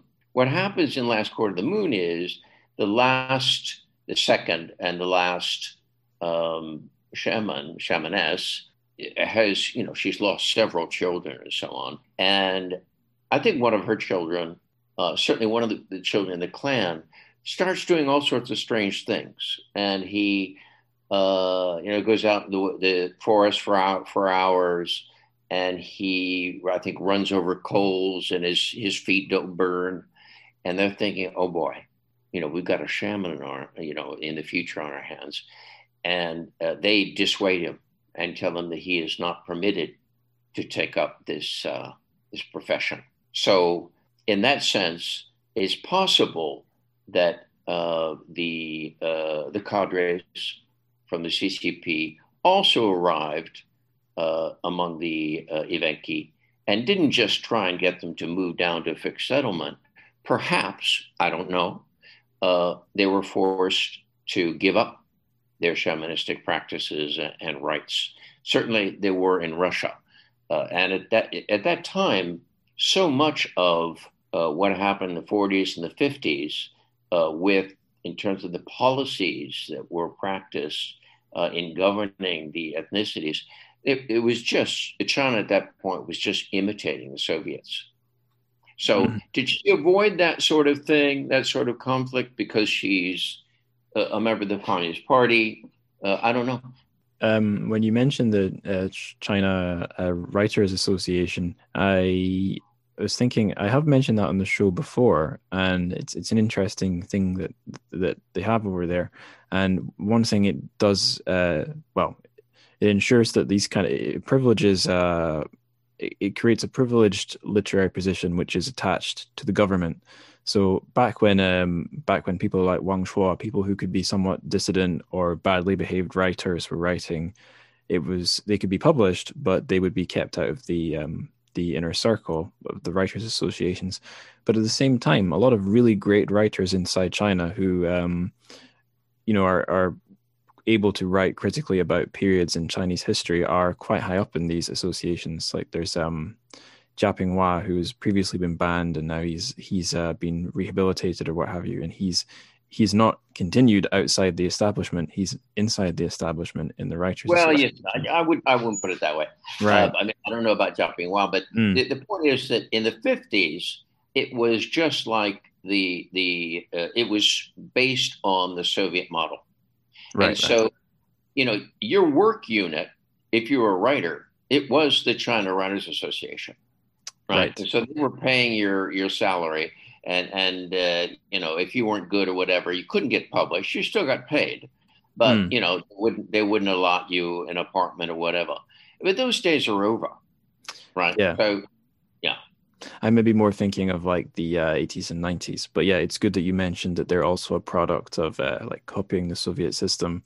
Um, and yeah, I, I remember thinking that when late, later later in the novel, where a lot of the stuff we've been talking about does happen um, later in the novel. But yeah, when the um, when the Chinese show up, it's basic. When the Chinese show up as a group rather than as individuals, it's um, it's as the the party or the government coming to um, with with like their nation building project, let's say. And I was thinking as I was reading, it's like it, you could come in as a maybe a naive reader or a reader who doesn't know too much about China at the time, or someone who has their kind of head in the sand when it comes to um, uh, communist states. But if you wanted to, in the book, if you wanted to read these officials as just misguided people pursuing a pretty benign socialist cause of providing housing, healthcare, um, infrastructure for people who previously never had them, like the Evenki, you could read them as people who are doing absolute, well, maybe they're doing the wrong thing, but they have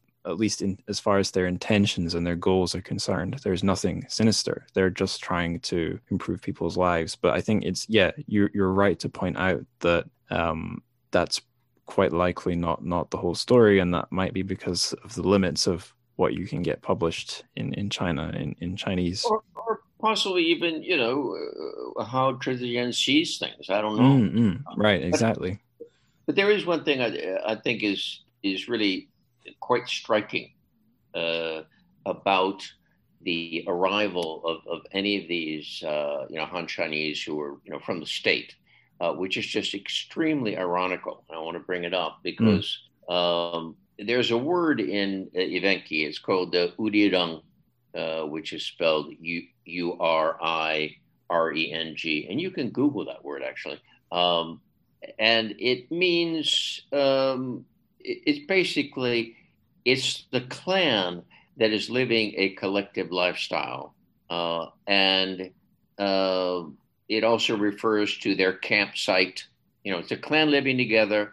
It's the basic self-supporting unit in Evenki culture. It's the village, uh, and it's a collective style of life. And, mm. and to me, the the incredible irony is that the the cadres uh, come up thinking uh, you know, they want to talk the uh, Evenki into stopping their hunting, uh, moving down to fixed residence, and this and that. And because they need to begin living a socialist uh, style of life. Mm. And the irony there is that they're they're living the ultimate right socialist collective lifestyle. So, for instance, you know, you you're you're you're you're 45, you're a male, you know, your your job in life is to go out and hunt uh, moose. But for some reason, you know, you're crippled, whatever, you can't do it. So you're you're back in the camp, uh, helping the women prepare the food or whatever. Uh, but when they bring that that moose back, you get, you know, a nice slice of it. Uh, there was no private property among them. So later on, you know, the uh, under the collectivization in, in the 50s and so on, um, the, the herd was no longer theirs. It belonged to the state. And eventually, you know, they had to do things like uh, they used to take, they used to cut the antlers off, for instance, and go and trade them for all sorts of things they needed. You know, a horse, um, uh, pans made, you know, with iron and so on, which they, they couldn't deal with. And now they had to take all of those antlers and sell them to the state in the same way that a, a farmer would have to farm land that was not his, uh, you know, particularly during the uh, People's Commune. Uh, uh, uh, so that's the 50s until the late 70s. Mm. Um, you know, nothing belonged to you, everything belonged to the state. Uh, and yet, here were these people that were already living a, very collective lifestyle. So it's pretty ironic. And I thought that Chi Zijian did a pretty good idea, a pretty good way of, of, of making that pretty clear. This was something I was thinking about. Uh, another conversation I was having with my girlfriend is different families' uh, sensibilities about uh, personal property or private property or what have you. Um, she's telling me like in in her family, basically everything in the house belonged to someone, one person, unless it was something like I don't know, like the the forks in the drawer. But um, I noticed, I felt that they were there was a territoriality about property there that wasn't in my family, and it occurred to me, yes, yeah, some families might be even more sherry sherry than, than than my own, and, and and vice versa. And yeah, the the the um this relates to the last quarter of the moon because the tribe kind of operate as one big family and they're a family who you know as as in the uh, ideal version of socialism or communism or what have you. Yeah they um they look out for each other. Um no one no one slacks off but if someone can't uh can't contribute as much they're still cared for and and so on. And you've you've kind of reminded me of um that that one academic article I read by Du Lanlan. I remember um, as I was reading it, feeling annoyed that she didn't use. It was like a, a critique of uh, the domination of the environment and so and so on. Uh, but she never uses the word capitalism, and she never says socialism or communism either. I was looking for like, okay, when is she going to talk about an economic system? But she didn't. She just used the word uh, domination, and yeah, that's I. Now that I kind of am looking back on it, that's that's a decent kind of way of looking at it because although um, the, the the the revolutionary uh, Chinese state is um, they they're trying to bring about what they think is a better world, but it's a it's a it's done by domination. It's top down. So yeah, it's it's a far less um, ideal vision of equality than than the tribe, like you were saying. Uh, I feel like this is something we could probably go on about for a long time. But um, I'm just going to ask you one more question about the book proper before we get on to uh, translation. Maybe we've already got had our answer early in our conversation, but which parts of the book really affected you deeply? Because it's that sort of book, I think. It's kind of aiming for your to affect you at various points. Yeah, I, I, made a note about. trying to find. Okay, mm. uh, I think probably the the doomed romance between the narrator, uh, the narrator's mother, and Nidu, the shaman. Mm. Yeah, yeah. Um, so quite near the start. before before her mother gets married, of course, Nidu the shaman is uh, courting her, and uh, uh, ends up losing her in a in a in a duel, if you like, uh, with his brother, uh, and then once uh, the narrator's father dies, you know he would like to uh, Nidu the shaman would like to continue that that that romance, and uh, it's not permitted uh, right. according to, to custom. Uh, and so he, you know, he knits her an absolutely beautiful skirt uh, made of feathers of all sorts of birds, which she loves. Uh, but uh, our narrator makes fun of her mother, so much fun of her when she wears that skirt that you know she almost never wears it again, puts it away and that uh, I just thought it was it was a great story. It goes on for quite a while throughout mm. the, the book.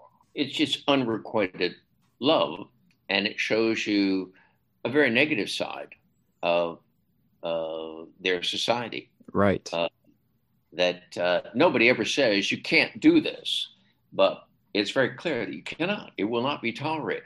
Uh, mm-hmm. And you, you, feel in the end that her mother dies um, uh, not having been able to to follow her her heart, and that's, so that uh, that struck me as very well written and, and very moving. Yeah. yeah, we we painted. Of course, the other, the other parts uh, were particularly when uh, the shamaness's uh, children uh, are taken away uh, as a price for uh, some good she's done for someone who's sick or needed her help.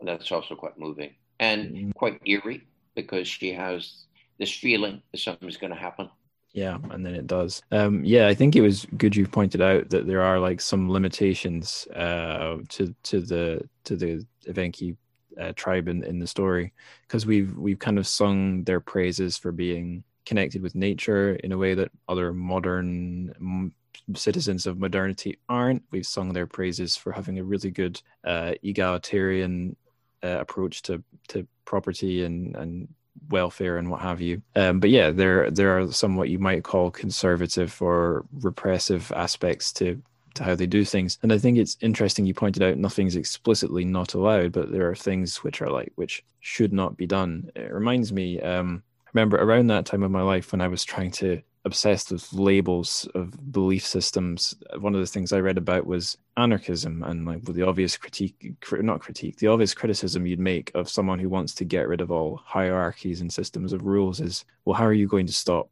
bad or malicious behavior? And from what I remember, the best answer an anarchist, a really sincere and uh, sincere and um, radical, I suppose, anarchist would tell you is, oh well, anyone who anyone who's malicious would be ostracized. So anyone who steals or doesn't uh, contribute when they can, or you know, commits what in a normal society would be a crime, they'll just be shunned. And I guess you can kind of make the argument that's what's happening in, um, or the the threat that uh, the the shaman would have there is that okay, he doesn't break a written law, but if he um, if he pers- pursues the unrequited love too far, it's game over as far as his place in, in the group is concerned. Absolutely. And and of course he's the leader once once his brother dies. He's pretty much the leader of the of the of the clan, but he he's just not permitted to do that.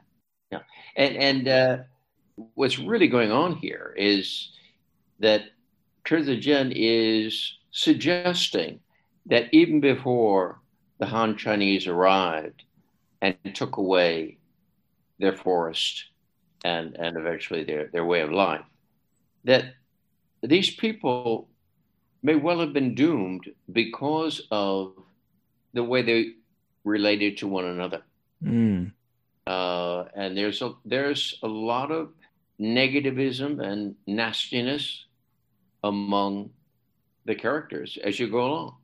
And then uh, I have a, a, a, Spanish friend who has lived in Yunnan for 30 years or so, and more or less of an anthropologist. And he was shocked by how many people end up dying, you know, violently uh, or very unpleasantly uh, in the second half of the book.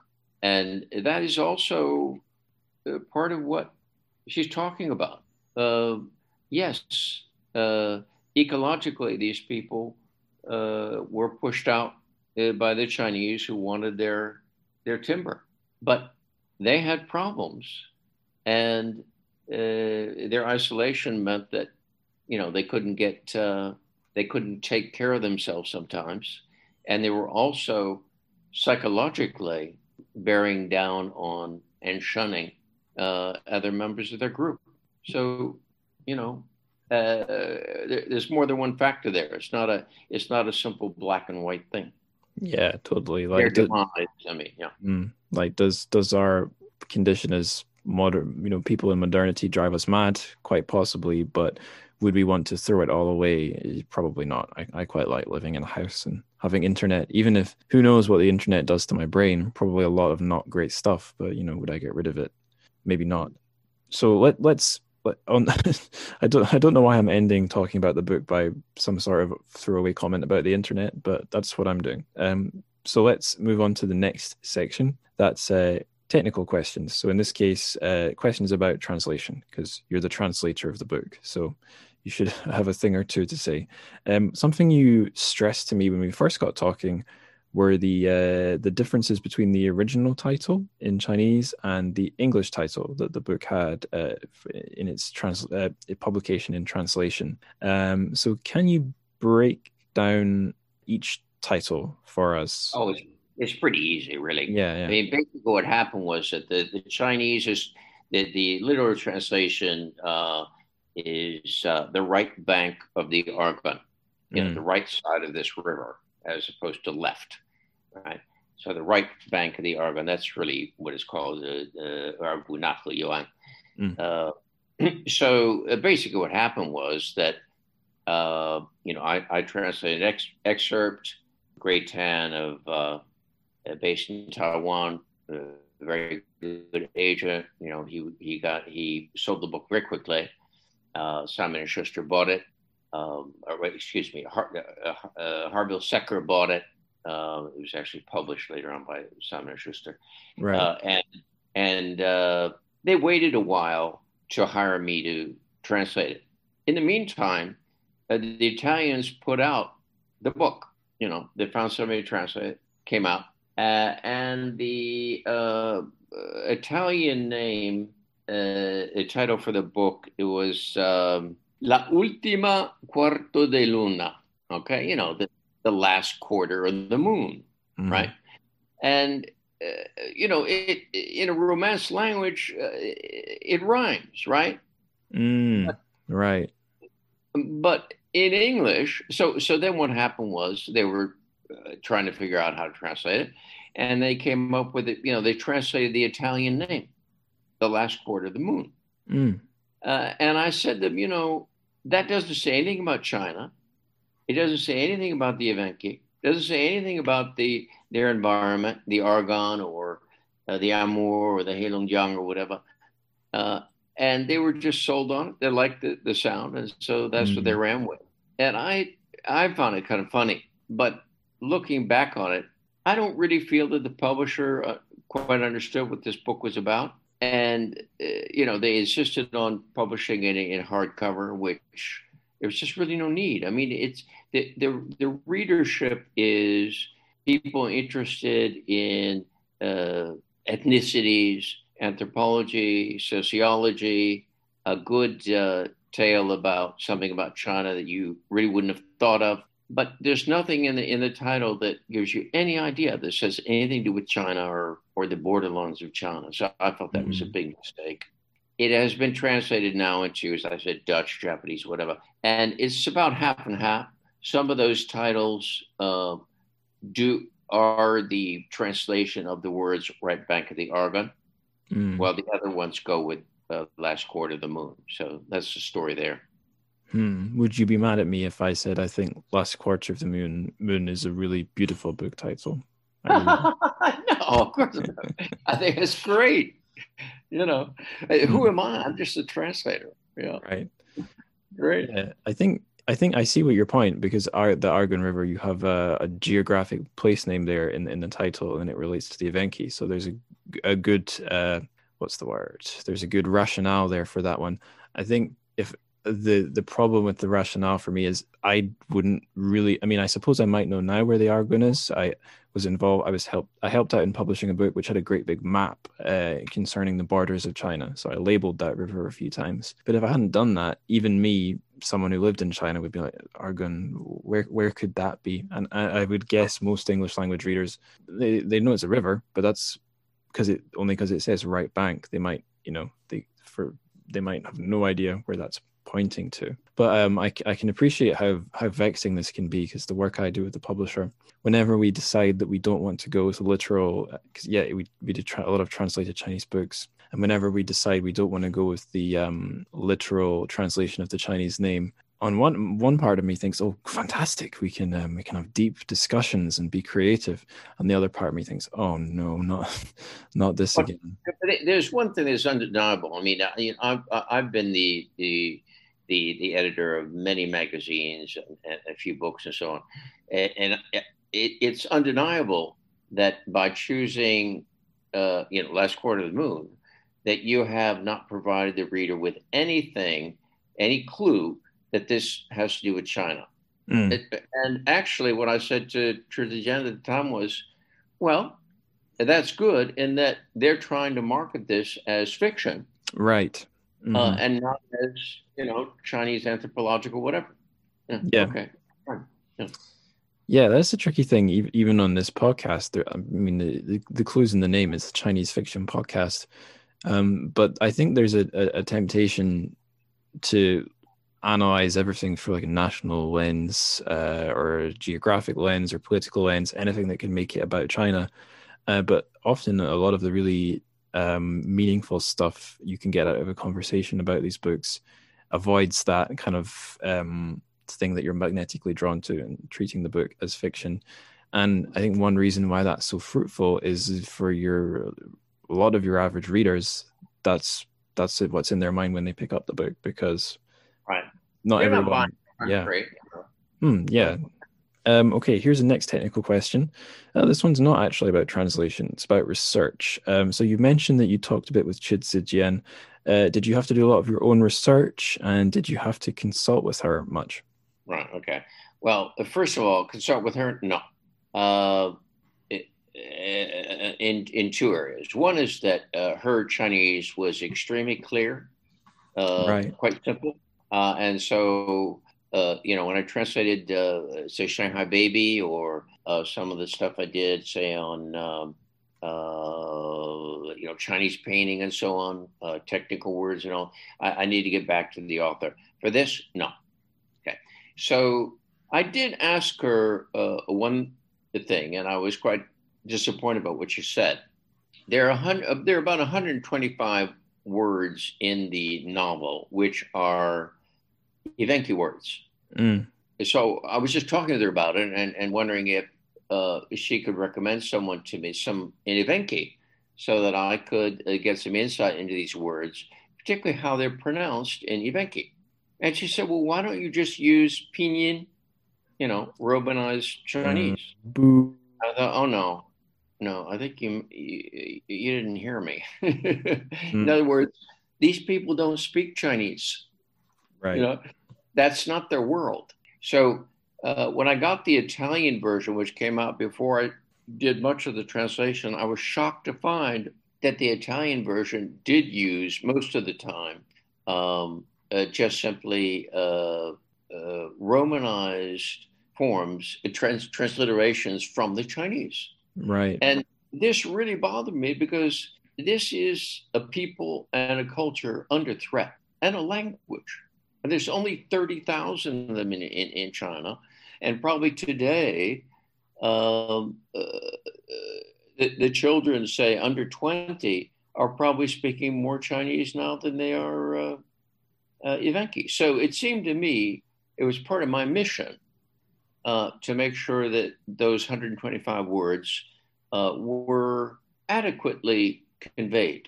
So I spent a lot of time and some of my own money uh, trying to locate people who are, either were Evenki or who knew Evenki people so that I could uh, find out how each of these words was pronounced in Evenki. Then I would have the option of transliterating from the Evenki sound rather than the Chinese sound. So uh, that was quite an adventure. I probably mm-hmm. spent, mm-hmm. I don't know, a fifth of my entire translation time tracking these people down. And it was very interesting. I found probably the authority, um, uh, a, a, Dr. Tao Ke, uh, that's his Chinese name. He is Evenki, and he he didn't speak uh, event, he didn't speak Chinese until I think he was a, a teenager. So you know, he grew up in a in a village, uh, right. uh, and he got a, a, PhD in Japanese linguistics. Brilliant fellow. Now uh, uh, very fully employed at the Chinese um, Academy of what what is it? Um,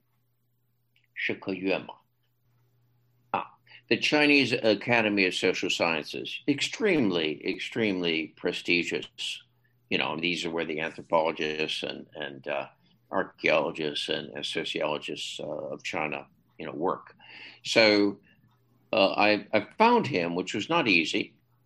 Uh, and I said, I've got these 125 words, uh, and they, you can break them down into three categories. One is place names, uh, one is names of the characters in the book, and then there are these words that uh, are used to describe various aspects of Evenki culture. And I said, you know, I'd love to have you transliterate them for me. Uh, and uh, long and short of it was, he didn't really have the time to do that. And so in the mm. end, he did about one third of them. Many, most of the words had to do with things like the word for village or the word for a mouth harp uh, or the word for various uh, fruits or animals. That was very, very useful. But because uh, he wasn't able to do all of them, so I had to go out and, and find other people. And I found some very interesting people. I found a, a an American of Tajik, of Tajikistan, of Tajik right. uh, background, who had by himself, he was a, a dealer in junk bonds in, in Hong Kong. Goodness. uh, who was running a uh, a blog. He launched a blog called something like "Why Living in Hong Kong but Not Learning Cantonese." I don't know how I hit upon this guy, but he learned uh, quite a bit of Mongolian and Russian uh, on his own. Interesting. And Chinese. 26, brilliant guy. Uh, and he so the reason I wanted to deal with him was that the best dictionaries, um, bilingual or trilingual glossaries or dictionaries, uh, are not have not been uh, compiled by the Chinese. They've been compiled by the Japanese and by the Russians. Mm. So, uh, of the words that uh, uh, Dr. Tao could could not help me with, or it just didn't seem quite right, um, he was able to look at the Russian dictionary and say, no, no, no, no, it's this word, it comes from that, this is how you pronounce it. So that was brilliant. Uh, I found a fellow, a Uyghur, uh, living in Shanghai, who happened to have been to uh, the homeland of the Evenki uh, up in Siberia and so on. And so he knew some of the place names, at, at least in Russian. Uh, and he also had Uyghur friends, so that was that was useful. Um, for the place names, I came across a brilliant book uh, which was put together, you know, maybe 10, 15 years ago by a committee of Evenki, uh, working, uh, who know Chinese uh, scholars. It had something like 8,000 place names. Wow. Imagine, you know, you're talking about Manchuria, which is the, you know, the three uh, northeasternmost provinces of China and, and a fairly small area of, of, of Russia up to uh, Lake Baikal and uh, Siberia, 8,000 place names.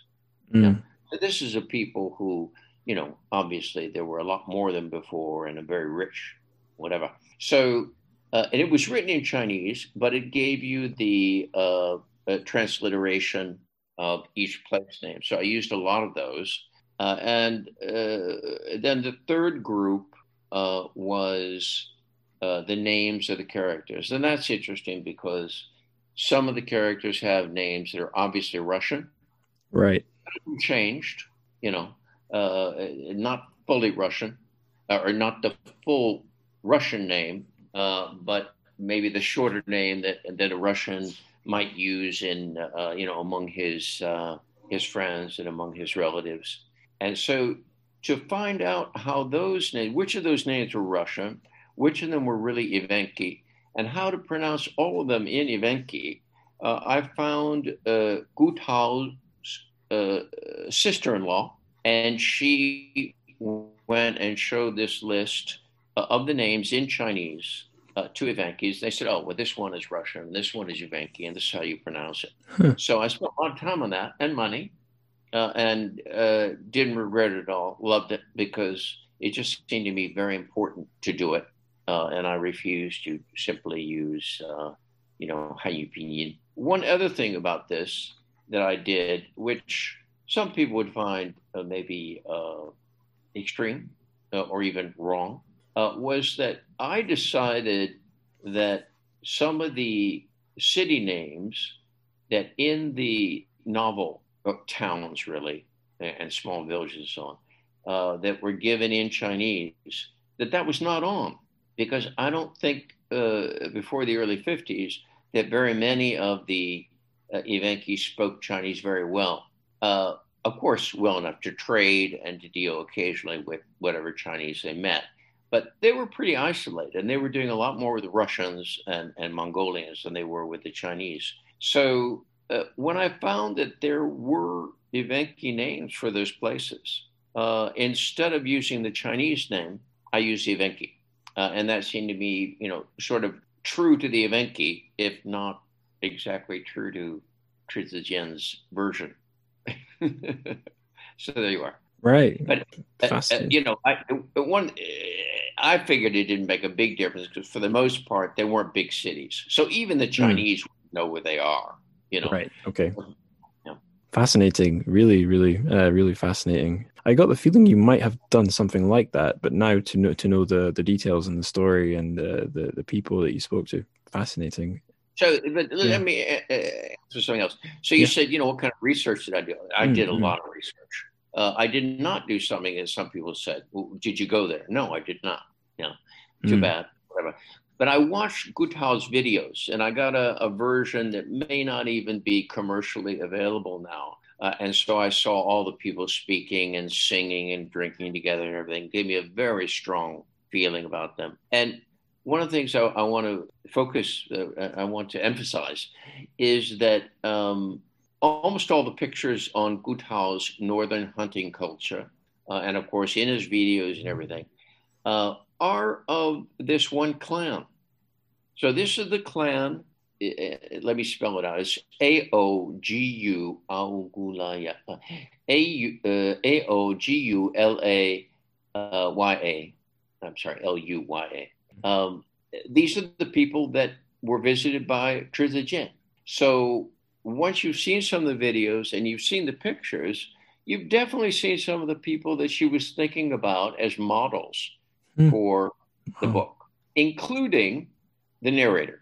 Right. And uh, Chi Zijian was asked if this woman, who's now must be over a hundred, and as far as I know, is still living in the mountains, um, if she had interviewed her and based the narrative on her, and she said absolutely not. But certainly some of the characters in, in, in the book were more or less based on some of these people, uh, their, their character traits and so on. So that's really neat. Okay, so the last kind of research I did, which you know just went on and on and on. I must have printed out three or four hundred sheets of paper from online, uh, you know, Russians, uh, anthropologists, whatever, all about uh, the the uh, history and culture of uh, the Evenki. And you know, I read all that. Some of it was in Chinese, uh, a lot of it was in English, and so on. And all in all, I consulted, I think, three dictionaries or glossaries. One was Mongolian, Evenki, and Chinese, and then through this Tajik fellow, you know, Russian and then uh, the Japanese also. Uh, I, I, did get a hold of one of their glossaries. Uh, all these languages, uh, you know, I, I, don't know Mongolian, but I can read out Russian, and, and, I know Japanese well enough to to take a look at this stuff. And really, it was quite well done. And the essays on their uh, culture, it was just endless and and and brilliant. A lot of mm. it uh, was written by people, say, uh, who who have done uh, research on the Sami, who are uh, an Arctic people, uh, similar lifestyle to the Evenki uh, in Sweden. So yeah, I did a tremendous amount of that kind of stuff, mm. and it seemed to me, from what I read in the book, that Chi Zijian, she definitely did her homework. You know, she yeah. was able to find these 125 words were Evenki, and they all were Evenki. Uh, and uh, you know the way she portrayed the people and their lifestyle, um, it was pretty impressive. Fantastic. So one, well, I thought this was some kind of deep question when I was writing it. I now realize this is probably dwarfed by everything you've just described. But um, one of the first times I thought about this sort of um, issue where translation uh, in relation to the Minzu, the ethnic groups of China. So there's an anecdote you can find in a few different places online from Howard Goldblatt, whose translations have popped up a few times on the show. So he was the guy that translated Wolf Totem, and he n- has said publicly at talks and stuff, uh, he had a few uh, disagreements with uh, Jiang Rong, the author. They had a good yeah, relationship. Yeah. But sometimes a bit rocky because of their disagreements. And there was a thing on the very first page of his translation that set Jiang Rong off, and that's the character Han. So Han is in Han Chinese. And in w- the translation of Wolf Totem, uh, well, in in Wolf Totem, uh, the how can I say this? The, the the people who are coming into Inner Mongolia from um, the interior of China, they don't get referred to as like a Zhongguoren or something. They're referred to as Han, I guess, Hanren. So Han people or Han Chinese people. And in Goldblatt's translation, he basically just simplified that to Chinese. So the Mo, the Mong, everyone in the story pretty much no, everyone in the story is a Chinese citizen, but the Mongolian ethnicity people are referred to as Mongols, and the Han people are referred to as Chinese. So if you're not familiar with China, actually my girlfriend read the book and she's, you know, she's she knows a bit about China now because of me, but she didn't twig until quite far through that the story was happening in Inner Mongolia, a Chinese province, and, and not Mongolia. So, um, yeah, this is all a preamble to ask you about how you did the translation, because you used the word Han in your translation, and I'm guessing that's a direct translation from uh, Chi uh, Zijian's original Chinese. So, what I want to ask is, what what difference do you see in your rationale there and Goldblatt's? Yeah, as I recall, you know, I mean, I translated this book a few years ago, mm. but I don't, I, I don't believe she ever referred to them as Zhongguoren, you know, right. as Chinese. Uh, so, you know, maybe uh, just very simply, you know, uh, I remember uh, they used quite a bit Han you know, just Han person, you know, mm. a Han, um, which actually is uh, when I was in Yunnan, you know, we don't refer to Chinese as Chinese. We call it the language of the Han. Mm. And of course, you know, many people in uh, uh, in Yunnan they're not Han Chinese. So uh, in the north, the north northeast, I assume is the same thing. Right? So I'm not sure that uh, I I meant anything terribly deep by it, but yeah, yeah. I would say that I didn't feel that the Evenki perceived the Han as Chinese or members of a Chinese nation because they were living in the mountains. Very few of them ever left the mountains, you know, being near the, the river and, and, and their herds and everything. They weren't traveling around, uh, you know, outside of the greater Khingan uh, mountains. So these people that they met up with, uh, there were some anda, which is, uh, you know, Russian for friend, uh, and uh, you know they spoke Russian with them, or some Russian, or or the Russians spoke Evenki with them, or, or Mongolian. So the Han were just another of the peoples that occasionally uh, uh, appeared in their lives, and and there weren't all that many of them until the late 40s and then the 50s. So I'm not sure that they the the only uh, reference to uh, you know the Chinese Empire was their ideas about the Manchu. And the right. Evenki, although not in the book, the Evenki actually uh, were uh, recruited by the Manchus uh, into a banner to fight for uh, the Qing dynasty. But the, Manch- the Manchus were seen as their cousins, not as Chinese. So uh, it just never occurred to me to call them Chinese because Chinese would mean they were from a country called China, and uh, China didn't exist for these people. You know, there were villages where you traded this or that, and big city, you know, larger towns where you went to, you know, buy a horse or, uh, you know, buy buy something to to store during the winter so you didn't starve to death, or to get liquor. But mm. uh, there was no China, so why would these people be Chinese? Yeah, makes sense. That's but the you know the other thing is that uh, beginning in 2009 uh, and up right up until now. You know, I've been running a, I've been hosting a blog, and for a long time, the name of the blog was, or the slugline was, writing by Chinese, writing in Chinese by and about non-Han peoples. Mm. So the whole idea of launching the uh, the blog was to focus on uh, the lives and uh, consciousness of people who are not Han.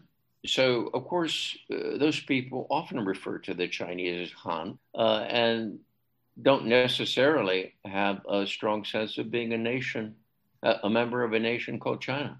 Mm, yeah, I mean, I, I bring this one up quite a lot on the show, and I always stress it's it's it's an analogy, and all analogies are ropey, and this is a very ropey analogy. But I think of like the UK, where um, the people who are most specific about what the word English means are the non-English. So if you ask an English person what's the difference between English and Brit- Eng- England and Britain, they'll be able to give you like a technical answer, but there might be like a first they'll be like, "Huh?" But you know, th- those two things are synonyms. Whereas like uh, if you ask someone in Scotland, like, is there a difference between England and they're Britain? not synonyms. yeah, they're not synonyms. Yeah, yeah, yeah. Um, and like, of course, like that is the technically accurate definition because England is one territory in in the country, but it just happens to be, you know, it's in a dominant enough position that culturally, like, what is the difference between English and British culture? I don't know that. Um, maybe there is not very much difference at all. Maybe it's a stupid thing to even think about. But at least, like in the definition of each word, they are different. But that's most apparent to the non-English rather than the English. But yeah, um, I, will I'll try not to make it any more about my own identity because I do that enough on the show already, um, and it's irrelevant really. Um, yeah, so there's there's all our translation related questions. Let's get on to the the silly fun ones now. Um, so I always do a well, I try to always do, and I'm I'm getting better at it now. Having a word of the day for each episode, and obviously it's it's always been a Chinese word of the day. But if if you think it would be fun, could you suggest an Evenki word of the day? Or if if if, if you like, you we could do both. We could do a Chinese word of the day and an Evenki word of the day. No, yeah, I have no Chinese word at all. This is not okay. about Chinese. Um, I think I would probably uh, think of uh, a word I brought up, which is uh, urireng. Urireng. You know, which is both the, the clan that's living together and and and the camp where they live and, and which is really their their home and the center of uh, their lives. Uh, the Urireng is very very important to them, and unthinkable that one would leave it.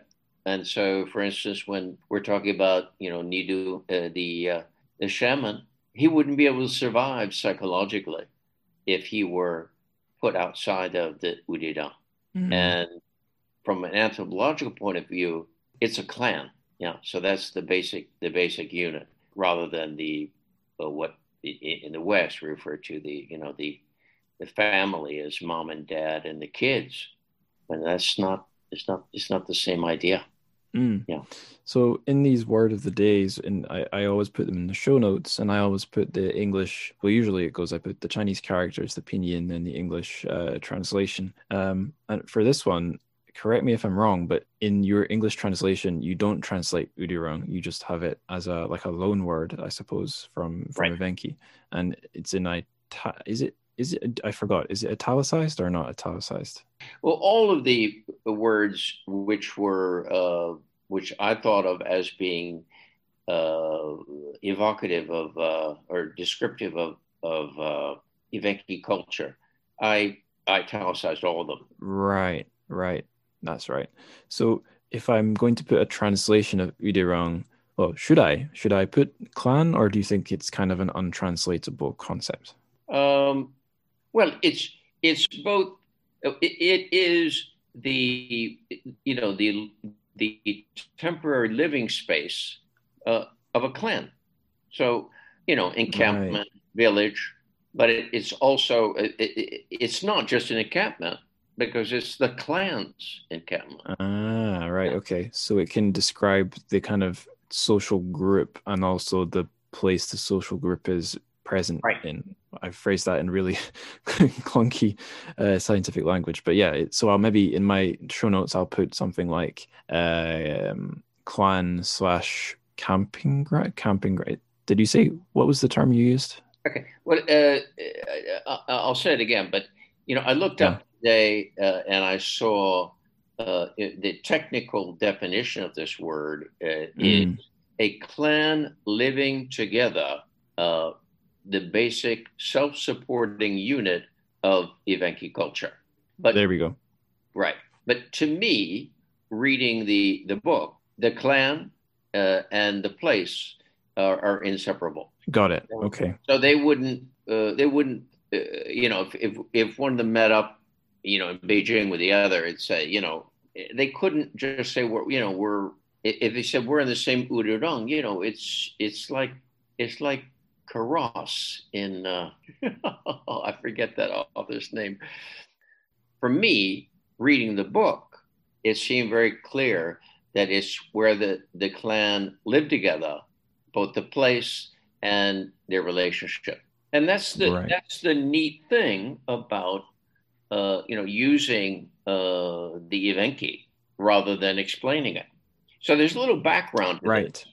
this. The Kite Runner, which I wrote about, the translation of which I wrote about in 2009. It was one of the first things I ever put up my blog, and it got thousands and thousands of hits, even even up till now. I also had about 150 uh, Afghan words in it, you know, Dari, uh, Pushtu, whatever. Uh, Mm. And I thought that both uh, Chi Zijian and the uh, author of uh, The Kite Runner handled these words very well. And what they did was, generally speaking, they just threw them in in the middle, almost as if you were a native speaker, Mhm. and never said it was never uh, uh, in brackets. Oh, this means the clan. You know, it right. was Yeah. it was woven in the story, and they use it several times, and it becomes pretty clear after a while what it means. And I think that's that's a great thing to do for your readers because it makes it stretches the brain a little, uh, and it reminds you, okay, yeah, I'm reading this in you know probably my mother tongue, it's Chinese or it's English, but these people we don't speak the same language, and yet now I understand. I have had an experience of reading a translated Chinese book or, or two, and the translator has, or perhaps the editor, but probably the translator has opted to give us a loan word from Chinese, which they put in italics, but then explain in brackets, give us a, a definition of the word. And it makes me want to bang my head against the wall because it feels like I'm reading a textbook and not a not a not a piece of fiction. Although that said, when it's in footnote at the bottom, I for some reason I that that's fine with me. But yeah, it, it's it, you know, it if there's a glossary or something at the end Yeah, of the yeah. time, that's great. And I wanted to have one, and and and the and the uh, publisher wouldn't do it. Hmm. But I thought that uh, the way she did it was good, and I felt, in a sense, that I made it even better by making sure that the pronunciation was as close to Evenki as possible. Mhm. Yeah, I think it was it, it was it was a it gave me some confidence in the book as I was reading it. So I think that that was a good choice. Um, I worry we're getting quite serious again. So here is another silly question. Uh, if last quarter of the moon was a drink, and it could be hot or cold, hard or soft, uh, what drink do you think it would be? Mm, I think it, it really should be a, a sour yogurt drink made from uh, reindeer milk. And last in the kind of miscellaneous question slot here, it's your self promo slot. You mentioned a blog. How? What is the name of that blog? How can the listeners find it? Okay. Uh, I, I have three ways you can find me. First of all, you can just Google me. Yeah. Mm. Uh, so if you Google Bruce Humes, you'll definitely find my blog. I mean, it's, Yeah. it's it'll come up on the first page of uh, Google. But my blog is, you know, www.bruce uh, hyphen humes.com. Mm. Uh, and the, the problem there is that uh, I've just moved it to WordPress, and so it's really a mess. Uh, so uh, I would recommend to readers that they either click on uh, at the very top. There's something called Translation Services, uh, and if you if you go there, you'll see all the translations I've done. I have a lot of links, right? Or on the home page there, there's something called blog categories. And so you, you could click on last uh, last quarter of the moon, or you could even just go to the search window and type in, uh, you know, last quarter of the moon, and, and all sorts of things about last quarter of the moon would pop up. They mm. wouldn't today, but they will later. The reason they wouldn't today is that all of the uh, URLs have changed, but I'll I'll change them. And then thirdly, uh, you can find the things about me uh, on Amazon. I mean, I've, I've, translated several books or kobo.com. Mm. Yeah, I was just going to say, um, I some of my research for um, for this episode was done right on your blog. There's some really uh, interesting further reading uh, about uh, Last Quarter of the Moon and other coverage of it and right. stuff. So yeah, it's a, and and all sorts of things. If anyone if anyone's feeling very interested in what uh, Bruce has done regarding like the other ethnicities within China and its borders, is just an absolute uh, smorgasbord of, of stuff there. So it's yeah, great blog. Um, is there anything else you'd like to talk about, like recent uh, recent publications or things you're working on now? The last book I did and the one that I'm doing now, they're both about uh, the Silk Road. Uh, one of them, is, uh, or Silk Road uh, culture. So I'm just I'm finishing off a book now, which is called uh, Silk Road Civilizations: colon uh, 15 talks. So this is a he's actually uh, he was born in China, born in Shenyang, which is in uh, Manchuria before. Uh, grew up in Taiwan. He's Manchu, uh, right? And he kind of unbelievably uh, studied uh, something in biomedicine, you know, definitely in, in, the sciences and worked in it for like 50 years, but uh, became very interested in, in the Silk Road uh, and has pretty much followed it all the way from China to various places in, in Europe and Turkey uh, and hmm. has uh, talked about um, how Chinese culture basically, you know, moved along the Silk Road uh, in, in Eurasia. And I guess the other thing I could tell you, I've been reading uh, two books. One of them is called Five Women Who Loved Love, which is a fairly erotic uh, collection of short stories by Japan's uh, Saikaku Ihara, and something a little closer to what we've been talking about. Just got it the other day on my Kindle. It's called Land of Strangers, mm. and it's by a fellow who specializes in Chagatai language. His name is Eric Schlüssel. Just came out a few days ago. Uh, right. So uh, Chagatai is a now extinct Turkic language, but it was once spoken very widely in Central Asia, basically as a result of the uh, the uh, Mongol invasion. And what's interesting about it is that he studied with uh, Mark Elliott. Mark Elliott is a sinologist known perhaps most for being uh, a proponent of what's called New Qing history. Mm-hmm. And the. New Qing history people are interesting because basically it, they took the time to learn, most of them at any rate, um, took the time to learn uh, to read Manchu. Mm-hmm. So they've gone back and come up with all sorts of you know different uh, views of Qing history because if you only read the Chinese, uh, you know, you'll you'll get certain knowledge and certain angles, if you like. Uh, but if you read, particularly in the earlier time, uh, when when they were still when the when the uh, the rulers really were still fluent in in uh, Manchu, say someone like Kangxi, you know, Kangxi was fluent in both Chinese and and uh, Manchu, and he wrote a lot of stuff in Manchu. So mm.